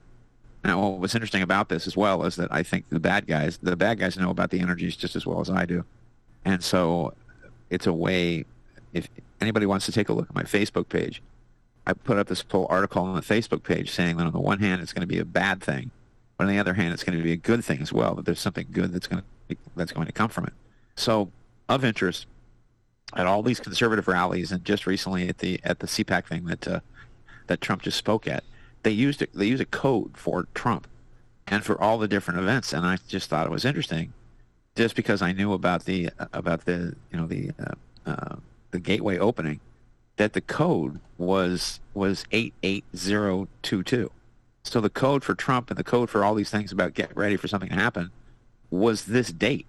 So I thought that was interesting and unusual. And I knew also in the article I wrote before all this happened, again, check the Facebook page because it's all up there about, screw the sheep. It's time to run with the lions. That now is the time that the gate is going to open and the lions are going to come out on both sides. And this is the bad guys. This is whatever you want to call it, the black cats, although that's really simplified. They knew that this was their time to basically open the gate and release the lions on the Christians, so to speak. But I knew on the other side we could turn that energy around, and we could use this event to ourselves become the lions and start to go after these other people. Now, specifically, what's going on here is that this is really them. This is so beyond the pale and so outrageous that they would attack a former sitting president of the United States. Not somebody who's defenseless, by the way. I mean, he's worth $1 billion. And in Florida, which is the state that's run by Ron DeSantis. So in their invasion into Trump's house, their big thing was that they wanted to see what was in his safe. And the big deal about what's in the safe that's going to come out, I think, and it's unrelated to the whole January 6th thing. I think that it's going to be, one, their plans for protecting the voting machines, which means that they want to enlist like an army of people to go watch those machines to make sure no shenanigans go around like the last time. But I also think I think it's the guidebook. And, you know, my speculation on this just by tuning into it, this guidebook is going to have to do with what Trump is going to do when he and DeSantis, or, you know, I'm seeing a team up between Trump and DeSantis, because if DeSantis manages to sublimate his ego a bit, because Trump controls all the PACs, he controls all the money, and if DeSantis gets in as vice president, because Trump can only serve one term, and he's already said, well, you know, he may not be feeling too well, but that allows the Republicans with very strong people to control the presidency for 12 years instead of just 4. And it's funny to me because, you know, I talk to some of these, there's just conspiracy people out there that are just whacking the head. And they seem to think that Trump is still president of the United States. And they make up this big convoluted thing about, well, he's the 14th president, and it's because the Constitution was set aside and in 1879, et cetera, et cetera. It's just, it's stupid. 71. And well, you know what I say, man, there's a good comeback. These people who still say Trump's president of the United States, I say, well, he's doing a pretty shitty job. I know. You don't want, don't take credit for that right now. Well, let me ask this. I'm glad that you brought up the 88022, because I just had a caller a few minutes ago that wanted to ask me if I paid attention to gematria and the numbers, and he actually brought up the 8822 with all the Trump stuff. So I'm glad that you came on, even though I'm sorry to hear that you had such a rough hour. But other than that, when it comes to cataclysmic events or huge world-changing events, this is obviously a very significant thing. It sent shockwaves through. It's part of a larger ongoing operation, though. Would you be able to tie in other things you see going on around the world right now that even add more significance to what happened in Mar-a-Lago yesterday? Well, I think it's, you know, once again, they are so terrified of Trump getting back in as president again, because they know that if he does, I mean, this time around, hopefully he's going to surround himself. Well, he had good people at the beginning, and then one by one they started getting let go. I mean, it's like nobody seems to have any real loyalty to Trump. I mean, Steve Bannon gets let go, you know, and then he starts bringing in these, after he kisses the ring of that big frog, Henry Kissinger, suddenly you start seeing people like John Bolton, you know, then Sessions goes, well, I can't have anything to do with this. It would be a conflict of interest. And then, of course, you have, you have the attorney general who comes in as, I don't know what you want to call him. Like, he's like Sergeant Schultz, where he's like, I know nothing, I see nothing. You know, big bad Bill Barr, who is Dr. Cover-Up. I mean, he covered up Iran-Contra, he covered up Panama, he covered up Waco, he covered up Ruby Ridge, he covered up, I mean, you know, and then he gets out and goes, you know, I see no evidence of a conspiracy when it comes to vote fraud and all that. What the hell? I mean, Trump, I think if DeSantis gets in with him, DeSantis has enough just common sense, I think, to be able to start to surround the presidency with people that you can actually trust. So, you know, I just don't know what Trump was thinking about, you know, a lot of things that he was doing. Yeah, we had a lot of questions on that, too. You've got to get rid of people in the Congress and the Senate. You got to get rid of Mitch McConnell. You got to get rid of Meadows. You've got to get rid of all these guys. So, and put people in charge like, you know, Jim Jordan and people that are kind of dedicated to the cause. Now, in the global aspect of this, I think that there's a theory here. I don't think it's going to happen, but I think that the Democrats are definitely thinking something about some kind of atomic conflict to, you know, to postpone the election. Or to do something with the election. So you're thinking about election postponement as well? Because can't happen. It won't happen. It will never happen. And the reason it won't happen, again, it goes back to like the Matrix. You know, people don't understand that the villain in the Matrix was the little old black lady smoking her cigarettes, eating cookies. It was it's the Oracle. She's the villain because she's the one who figures out that you lose entire crops. If you make it too good, people get lazy. If you make it too harsh, people freak out, try to break it. She realized that the only way that you put in there is you put in, and this is what Neo, the whole course of those movies, is Neo is always seeking for, he's always talking about choice. And the Merovingian is the one, the French guy, who says, I love French. It's like wiping her ass with silk. He's the one who comes in and says, it's not about choice. It's about control. It's about your parents saying, you want chocolate or vanilla? Well, I want pistachio. You can't have pistachio. You get chocolate or vanilla. And that's what you get. You get chocolate and vanilla. You get Obama or McCain, literally chocolate and vanilla. So they can't They would much rather rig an election to make it look like the illusion of, oh, there's no evidence whatsoever, no, the election is rigged, et cetera, because it's all about the illusion of choice. And as long as people think that they have a choice, and it's the 51%, ruling tyrannically over the 49%, people seem to accept the cage, and they don't realize that the elections have been. I'm convinced that the Romney-Obama election in 2012 was rigged. Well, yeah, we have a lot of questions about that whole thing. Especially just the way that all works and whether or not we can trust it going forward, and where it all lends itself to. But as far as these bigger, more ethereal questions about things, what would you say? Like, for example, how do you read the IRS situation with the 87,000 new agents and the billions of rounds of bullets and all that stuff? I mean, you had the full might and power of the federal government come down on you through the SEC as well. What do you think this says to the little guy out there, and especially now that we know so many years apart, another scandal that was never rectified, Lois Lerner, and the targeting of any kind of group that could have been a thorn in the side to the establishment. What do you think about that in the grand scheme of what happened? Once again, Obama weaponized the IRS through Lois Lerner. She wasn't found in contempt of Congress like Bannon was. She took 30,000 emails and flushed them. She was the one that was going after conservative groups. She was stopping, and once again, this was a specific effort to go after anybody that could have challenged Barack Obama in the 2012 election. And what they did is that they stopped anybody that had a PAC. They shot anything that had the word Christian, American, Israel, Jewish. Any of these buzzwords, they made it a living hell. They made it so that you couldn't get the PAC. They blocked the PACs for the tax-free aspect. They went after people, and look what's going to happen. They'll be able to crush socially with the tax code. And once again, you're talking about an agency that is completely and utterly lawless. They are absolutely lawless, and they have a code that you're supposed to know, by the way, which is 19 feet high, which is not actually indexed in any way, shape, or form. They have no definition, and this is absolutely true. They have no definition for the word income.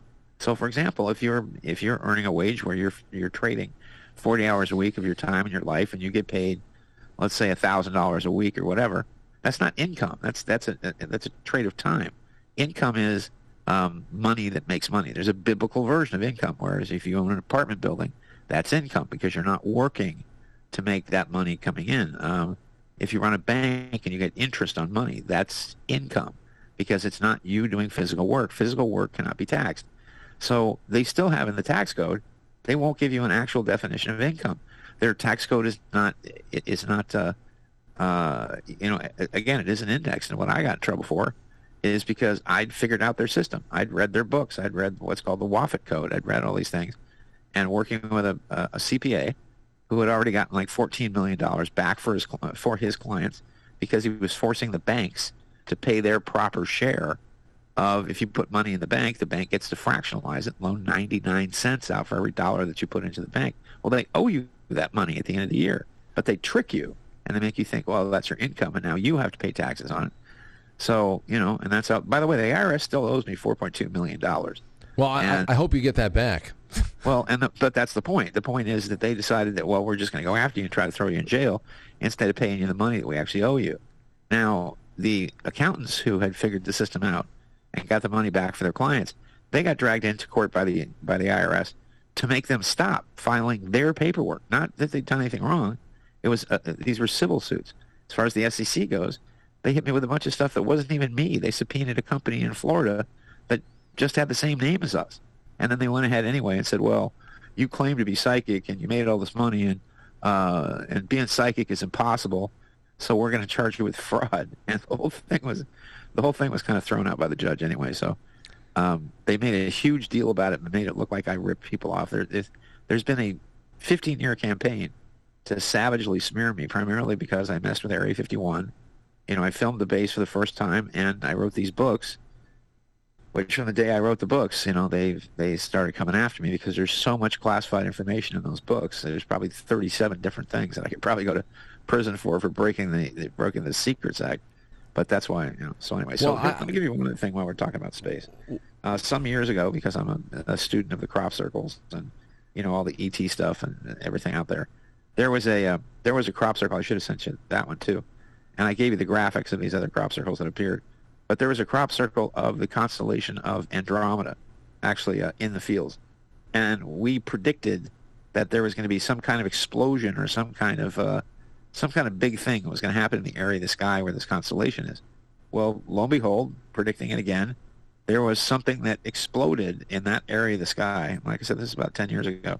And it formed a ginormous blue cloud.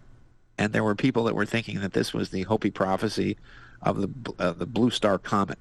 And it became the largest object in the solar system. It became bigger than the sun, this blue cloud. And we actually went out to Sedona, Arizona, to go take a look at it. And it was pretty impressive when you get up in higher altitudes and look at it from the sky.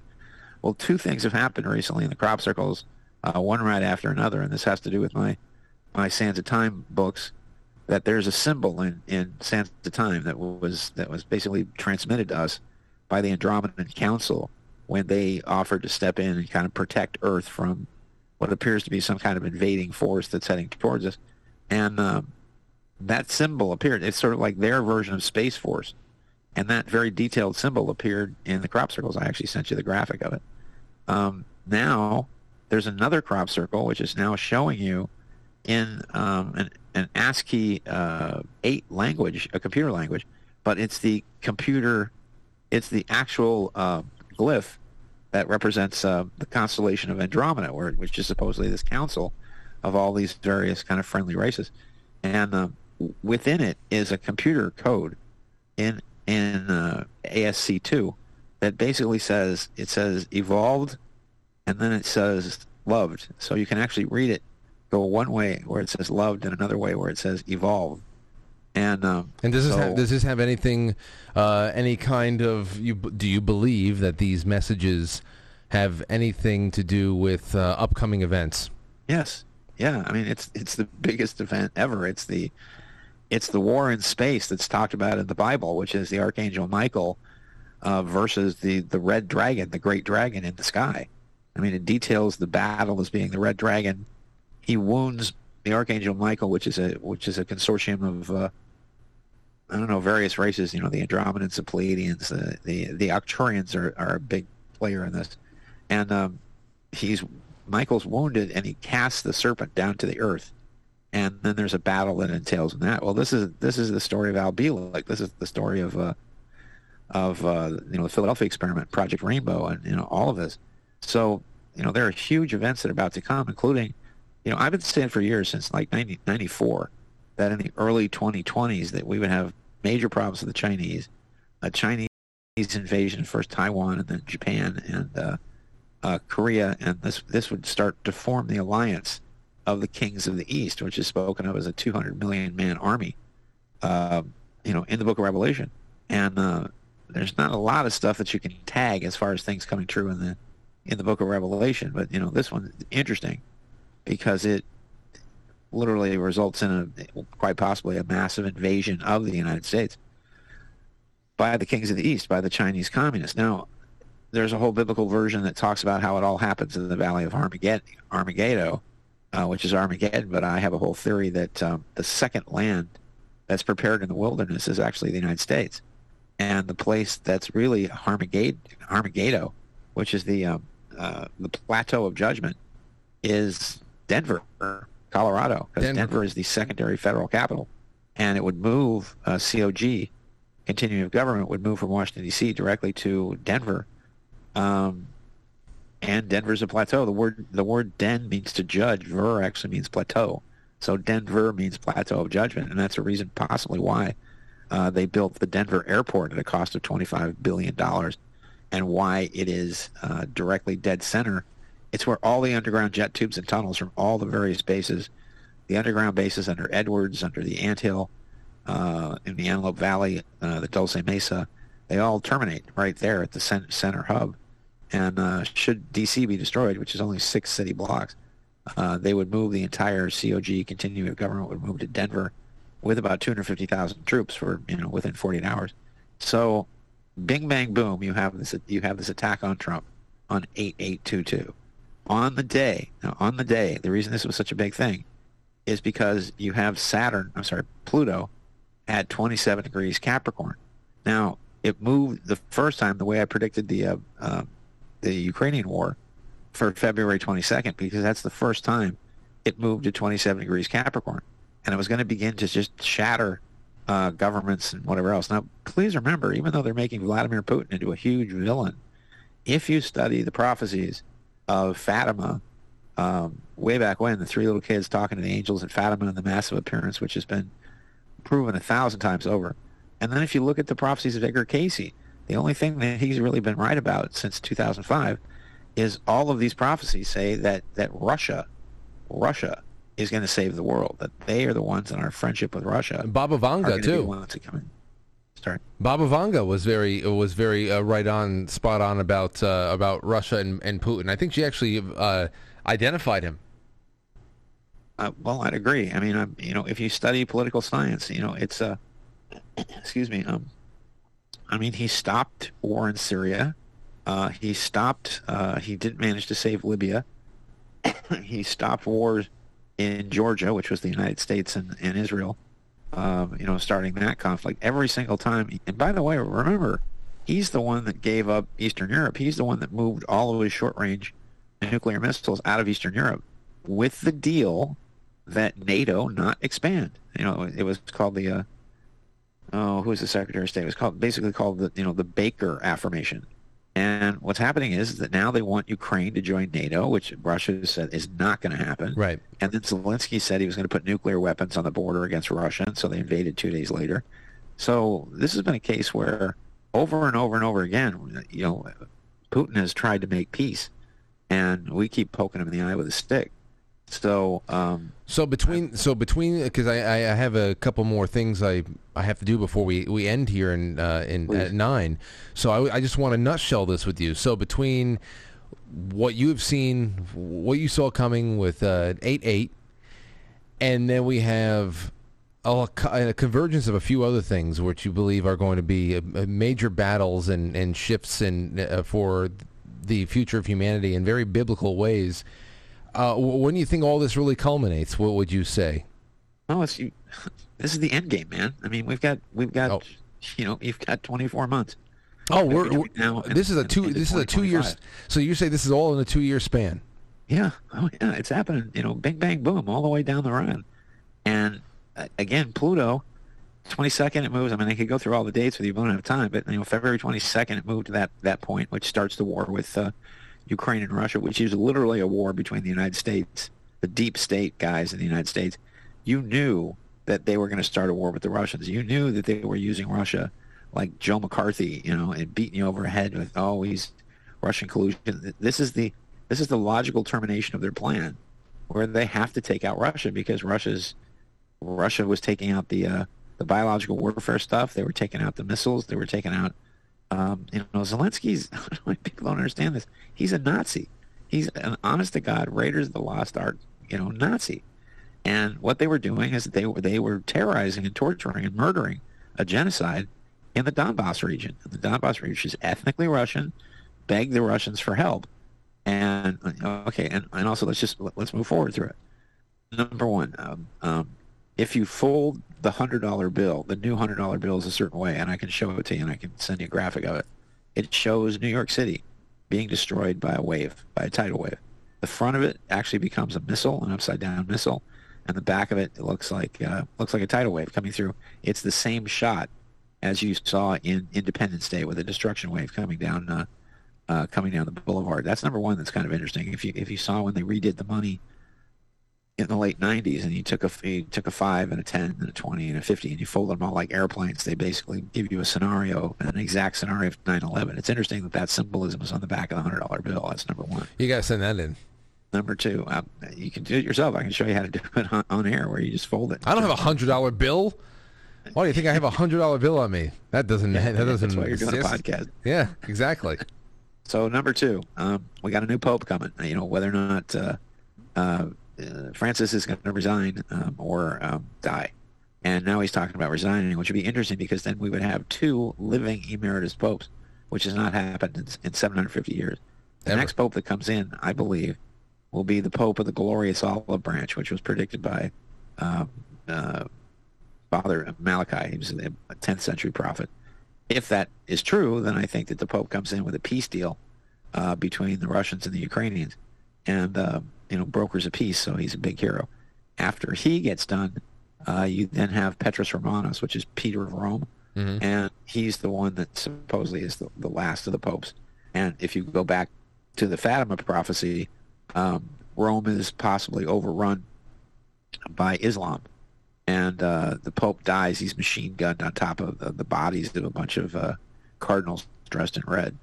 If you put all the prophecies together, that's what goes down. But that's two popes that they have to do.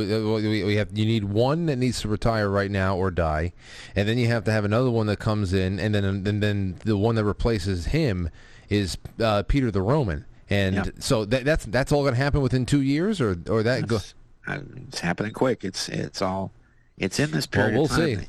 The only other good part of this is, and this is kind of weird, but we're in a period from 1999 to 2039. The Great Pyramid predicted, just a mass culling of humanity, a culling of men and animals, as Madame Blavatsky said. Although her Death Star has not appeared, there's supposed to be a star that's going to appear in the constellation of Cygnus the Swan on its left wing, and it hasn't happened. NASA just threw its hands up and said, we don't know where it went, even though they were predicting it for June 1st, and it hasn't occurred yet. But Blavatsky said that this year would be the great culling of men and animals. You have to remember, too, they're preparing food shortages right now. They're murdering whole herds of cattle. They're slaughtering, they're poisoning herds of cattle. They're poisoning flocks of sheep. They've destroyed something like 46 food processing plants. This is all being prepared. It's not just the fuel, but it's the fertilizer as well that needs nitrates for the fuel that they're cutting off. So you're looking at the entire world about ready to become Sri Lanka, where the most peaceful people in the world, all Buddhists, are running into the government houses and taking everything over.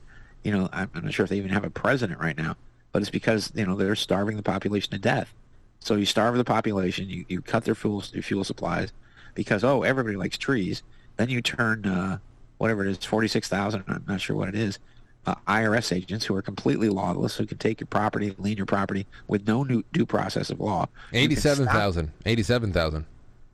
It's 87,000? Well, and 5 million guns and billions of rounds of ammunition.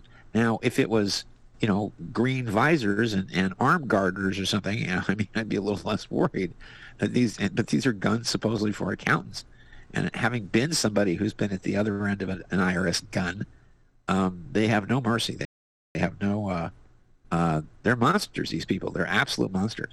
And they're using it through the tax code because they have everybody convinced that if it involves money in the tax code, that you don't have any constitutional rights. And you don't, because they do everything by agreement. They say, you signed this piece of paper, therefore we can take anything from you because the contractual law supersedes constitutional law. The one other thing where Clarence Thomas may jump up and be a hero is that Clarence Thomas has said the two cases that he's wanted in front of the Supreme Court. Well, actually, he wanted abortion as well. He got that one. Is he wanted one on guns, which they got, and he did. And you'll notice that they just glossed right over it and still passed a bunch of laws in places like New York that doesn't allow you to carry a gun. And the other one was a tax case. He absolutely wanted a tax case because he thinks that the way the IRS behaves is a total travesty, and it is. They can't just assess you without due process. They can't just take things without due process, and they do it every single day. So giving them all these guns, giving them more power, they're telling you that they're about ready to declare war on you. They are telling you that the war is on, and I think that the trigger on our side has been the Lionsgate with again, Trump being a lion in this scenario, them invading his house, especially in the land of Ron DeSantis, and taking the stuff out of that safe, which is, I believe, his plans for just firing everybody in the Justice Department, wiping out everybody at FBI, certainly wiping out Christopher Wray, I certainly hope. But these were his appointees. This is the stuff where exactly these are all the people that have betrayed him, all the people that betrayed us. So either he's not as smart as he claims, But you need somebody with some experience. And the people that could have protected us, the American people, that were the people that, had the plan, if you will. Trump got rid of him like the first 6 months. Well, I'll tell you this. I'll tell you this, Sean. I would not need to write down any of my plans if the plan is to pare down the federal government and shatter it into a million pieces. I would not need to write any of that down on any piece of paper. That'd be the easiest thing for me to remember. But we are running up on the end of the show here, so if you can please, I know I wanted to bring you back for just a little bit of a victory lap because of how we talked about this particular week. Over a month ago, and here we are, and it's a pretty significant one. I'd love to have you back on another Thursday night with Rob so we can talk about Area 51 and all that other good stuff. But please let everybody know real quick how they can find all of your work. I know you're still doing radio, and let them know. It's pretty easy. Strange Universe Radio. As I said, I created a show that was one of the shows that created the Sci-Fi Channel. I'm sorry, the CW, which is UPN back in the day. So it's strangeuniverseradio.com. I'm still on every night from 10 to midnight. You can find all our products there. You can download my movie, my award-winning movie, Joe Killionaire. You can download all the books or get orders from the books. That's Sands of Time 1 and 2. Sands of Time 3 is the Isomer Protocol. The next one is Sands of Time Book 4, which is Act 1 of Time Runner.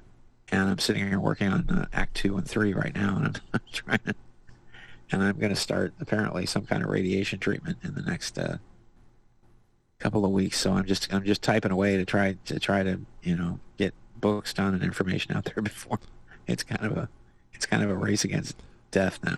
Well, listen, I appreciate the time you came on here tonight, and I knew it had to be something serious because we were really enthusiastic and ready to go. And I know there's a lot of people, including myself, who are wishing you nothing but the best in your recovery. And I can't wait to have you back on. And I know when you're laying on the sidewalk looking at this guy going, I really got someplace to be. I hope somebody would help me up. Jeez, but you're really great. You're going to be great in this field. Because you have curiosity, because you do follow up, because you have a breadth and you have a width and breadth and knowledge of the material, and I think you're great, and I think you're the best, and I think you're gonna be one of the greats. So just keep at it, no matter what.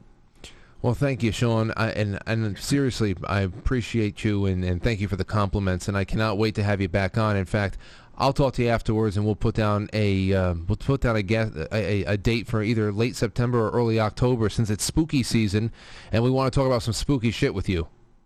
A lot of spooky stuff out there, man. It's all interdimensional. People are kind of silly because they think it's all fun to open up dimensional doorways, and they have no idea the kind of weird stuff lives on the other side of those doors. And they open them, but they don't know how to close them. See, I want to learn about the opening, the closing, a little bit more about remote viewing, and the extraterrestrial question, because it's so multifaceted these days for a lot of people, and that'll be a good one. Thanks for everything, Sean. Have a great night. You're welcome. Thank you, Frank. All right, take care. Strange Universe. Clean this up. Yeah, go clean it up. Get some hydrogen peroxide in that thing. All right, so Strange Universe. That's how you can find Sean David Morton, who is an author. He's a remote viewer. He has produced numerous of well-known television and radio shows, and has actually been a popular guest on legendary programs with the likes of people like Art Bell. We played Sean David Morton, one of his appearances, many appearances on Coast to Coast in 1995 on the network a couple of weeks ago. That was funny. He produced and appeared on things like Hard Copy and Geraldo and Sightings, The Other Side, Montel, countless others. So he's a great guy, and he's done a lot of good work. And I'm sorry to hear that he took that spill, but it makes a lot of sense. Because I've been ghosted before, but not by people who are so enthusiastic to come on. By other people who are just like, sure, I'll come on. And then it's like pulling teeth to get confirmation. That's not the case with Sean. So I wish him the best, and thank you all so much for being here. Let me just make sure I check all of the Super Chats. All the Super Chats. Seems like we have a lot more to look forward to here. in the next couple of years. Revolution says, that's what I get for trying to fit an entire call's worth of info into 250 characters. I was trying to say my Twitter account was registered in March of 2011, so nearly 12 years old. Oh, okay. I get you. Stove Soup says, a little something for the show, Frank. Great work, brother. Great week. Thank you, Stove Soup. Dooku Dan says, if I win, please ask Matt to add a drawing of George Washington and have Duchess do a paw print. Prayers for you, your family, and Skip. I just saw, you know, I started getting an itch because while I was on with Sean maybe about 10, 15 minutes ago, I saw Skip trying to call me, which I've been trying to call him for a while now, so I'm going to call him as soon as I get off the air here. Shotzi says something more. Oh, that's it. Thank you again. That's from before. Call for prayers and all that. Salty Sea Biscuits. Thank you. Thank you, Ben Q. Lurkin. Tom Ford. I mean, there's a lot going on in here now. A lot going on. Gold Pill. Did I release the scratching by accident? There's so many people here. Getting scratching shit. What's going on? Chill. Stow Stew with the cookies. Dropping out all over everybody. Thank you guys and gals so much. That's it for us tonight. I hope that you enjoy yourself. Tomorrow's another day. And we'll get to more pressing issues. We have a great in-studio guest. Nick Fad. He is aside from a blogger, and he loves history, he's also a musician, a guitarist, and we've become good friends over the years, so he's going to be in here chilling out, and I hope that you enjoy what I know will be a good show. So, that being said, keep the ones you love close, and find a way to relax and enjoy your evening. Maybe I'll be able to get the second-to-last episode of Better Call Saul in when I get home, but who knows? I have to figure out food first, so... Until tomorrow, ladies and gentlemen, thank you, and thank you to Sean David Morton. I'll catch you on the flip side.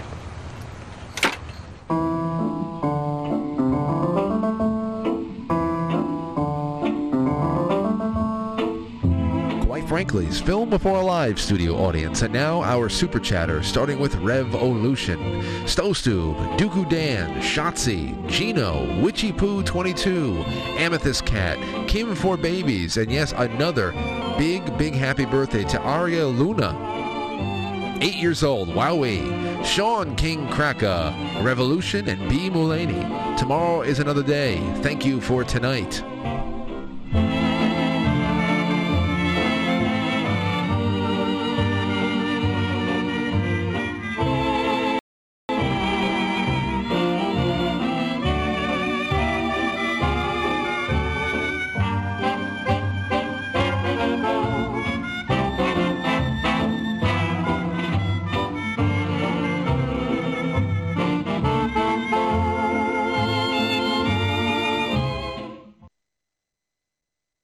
Take him away. I'm going to go home and sleep with my wife.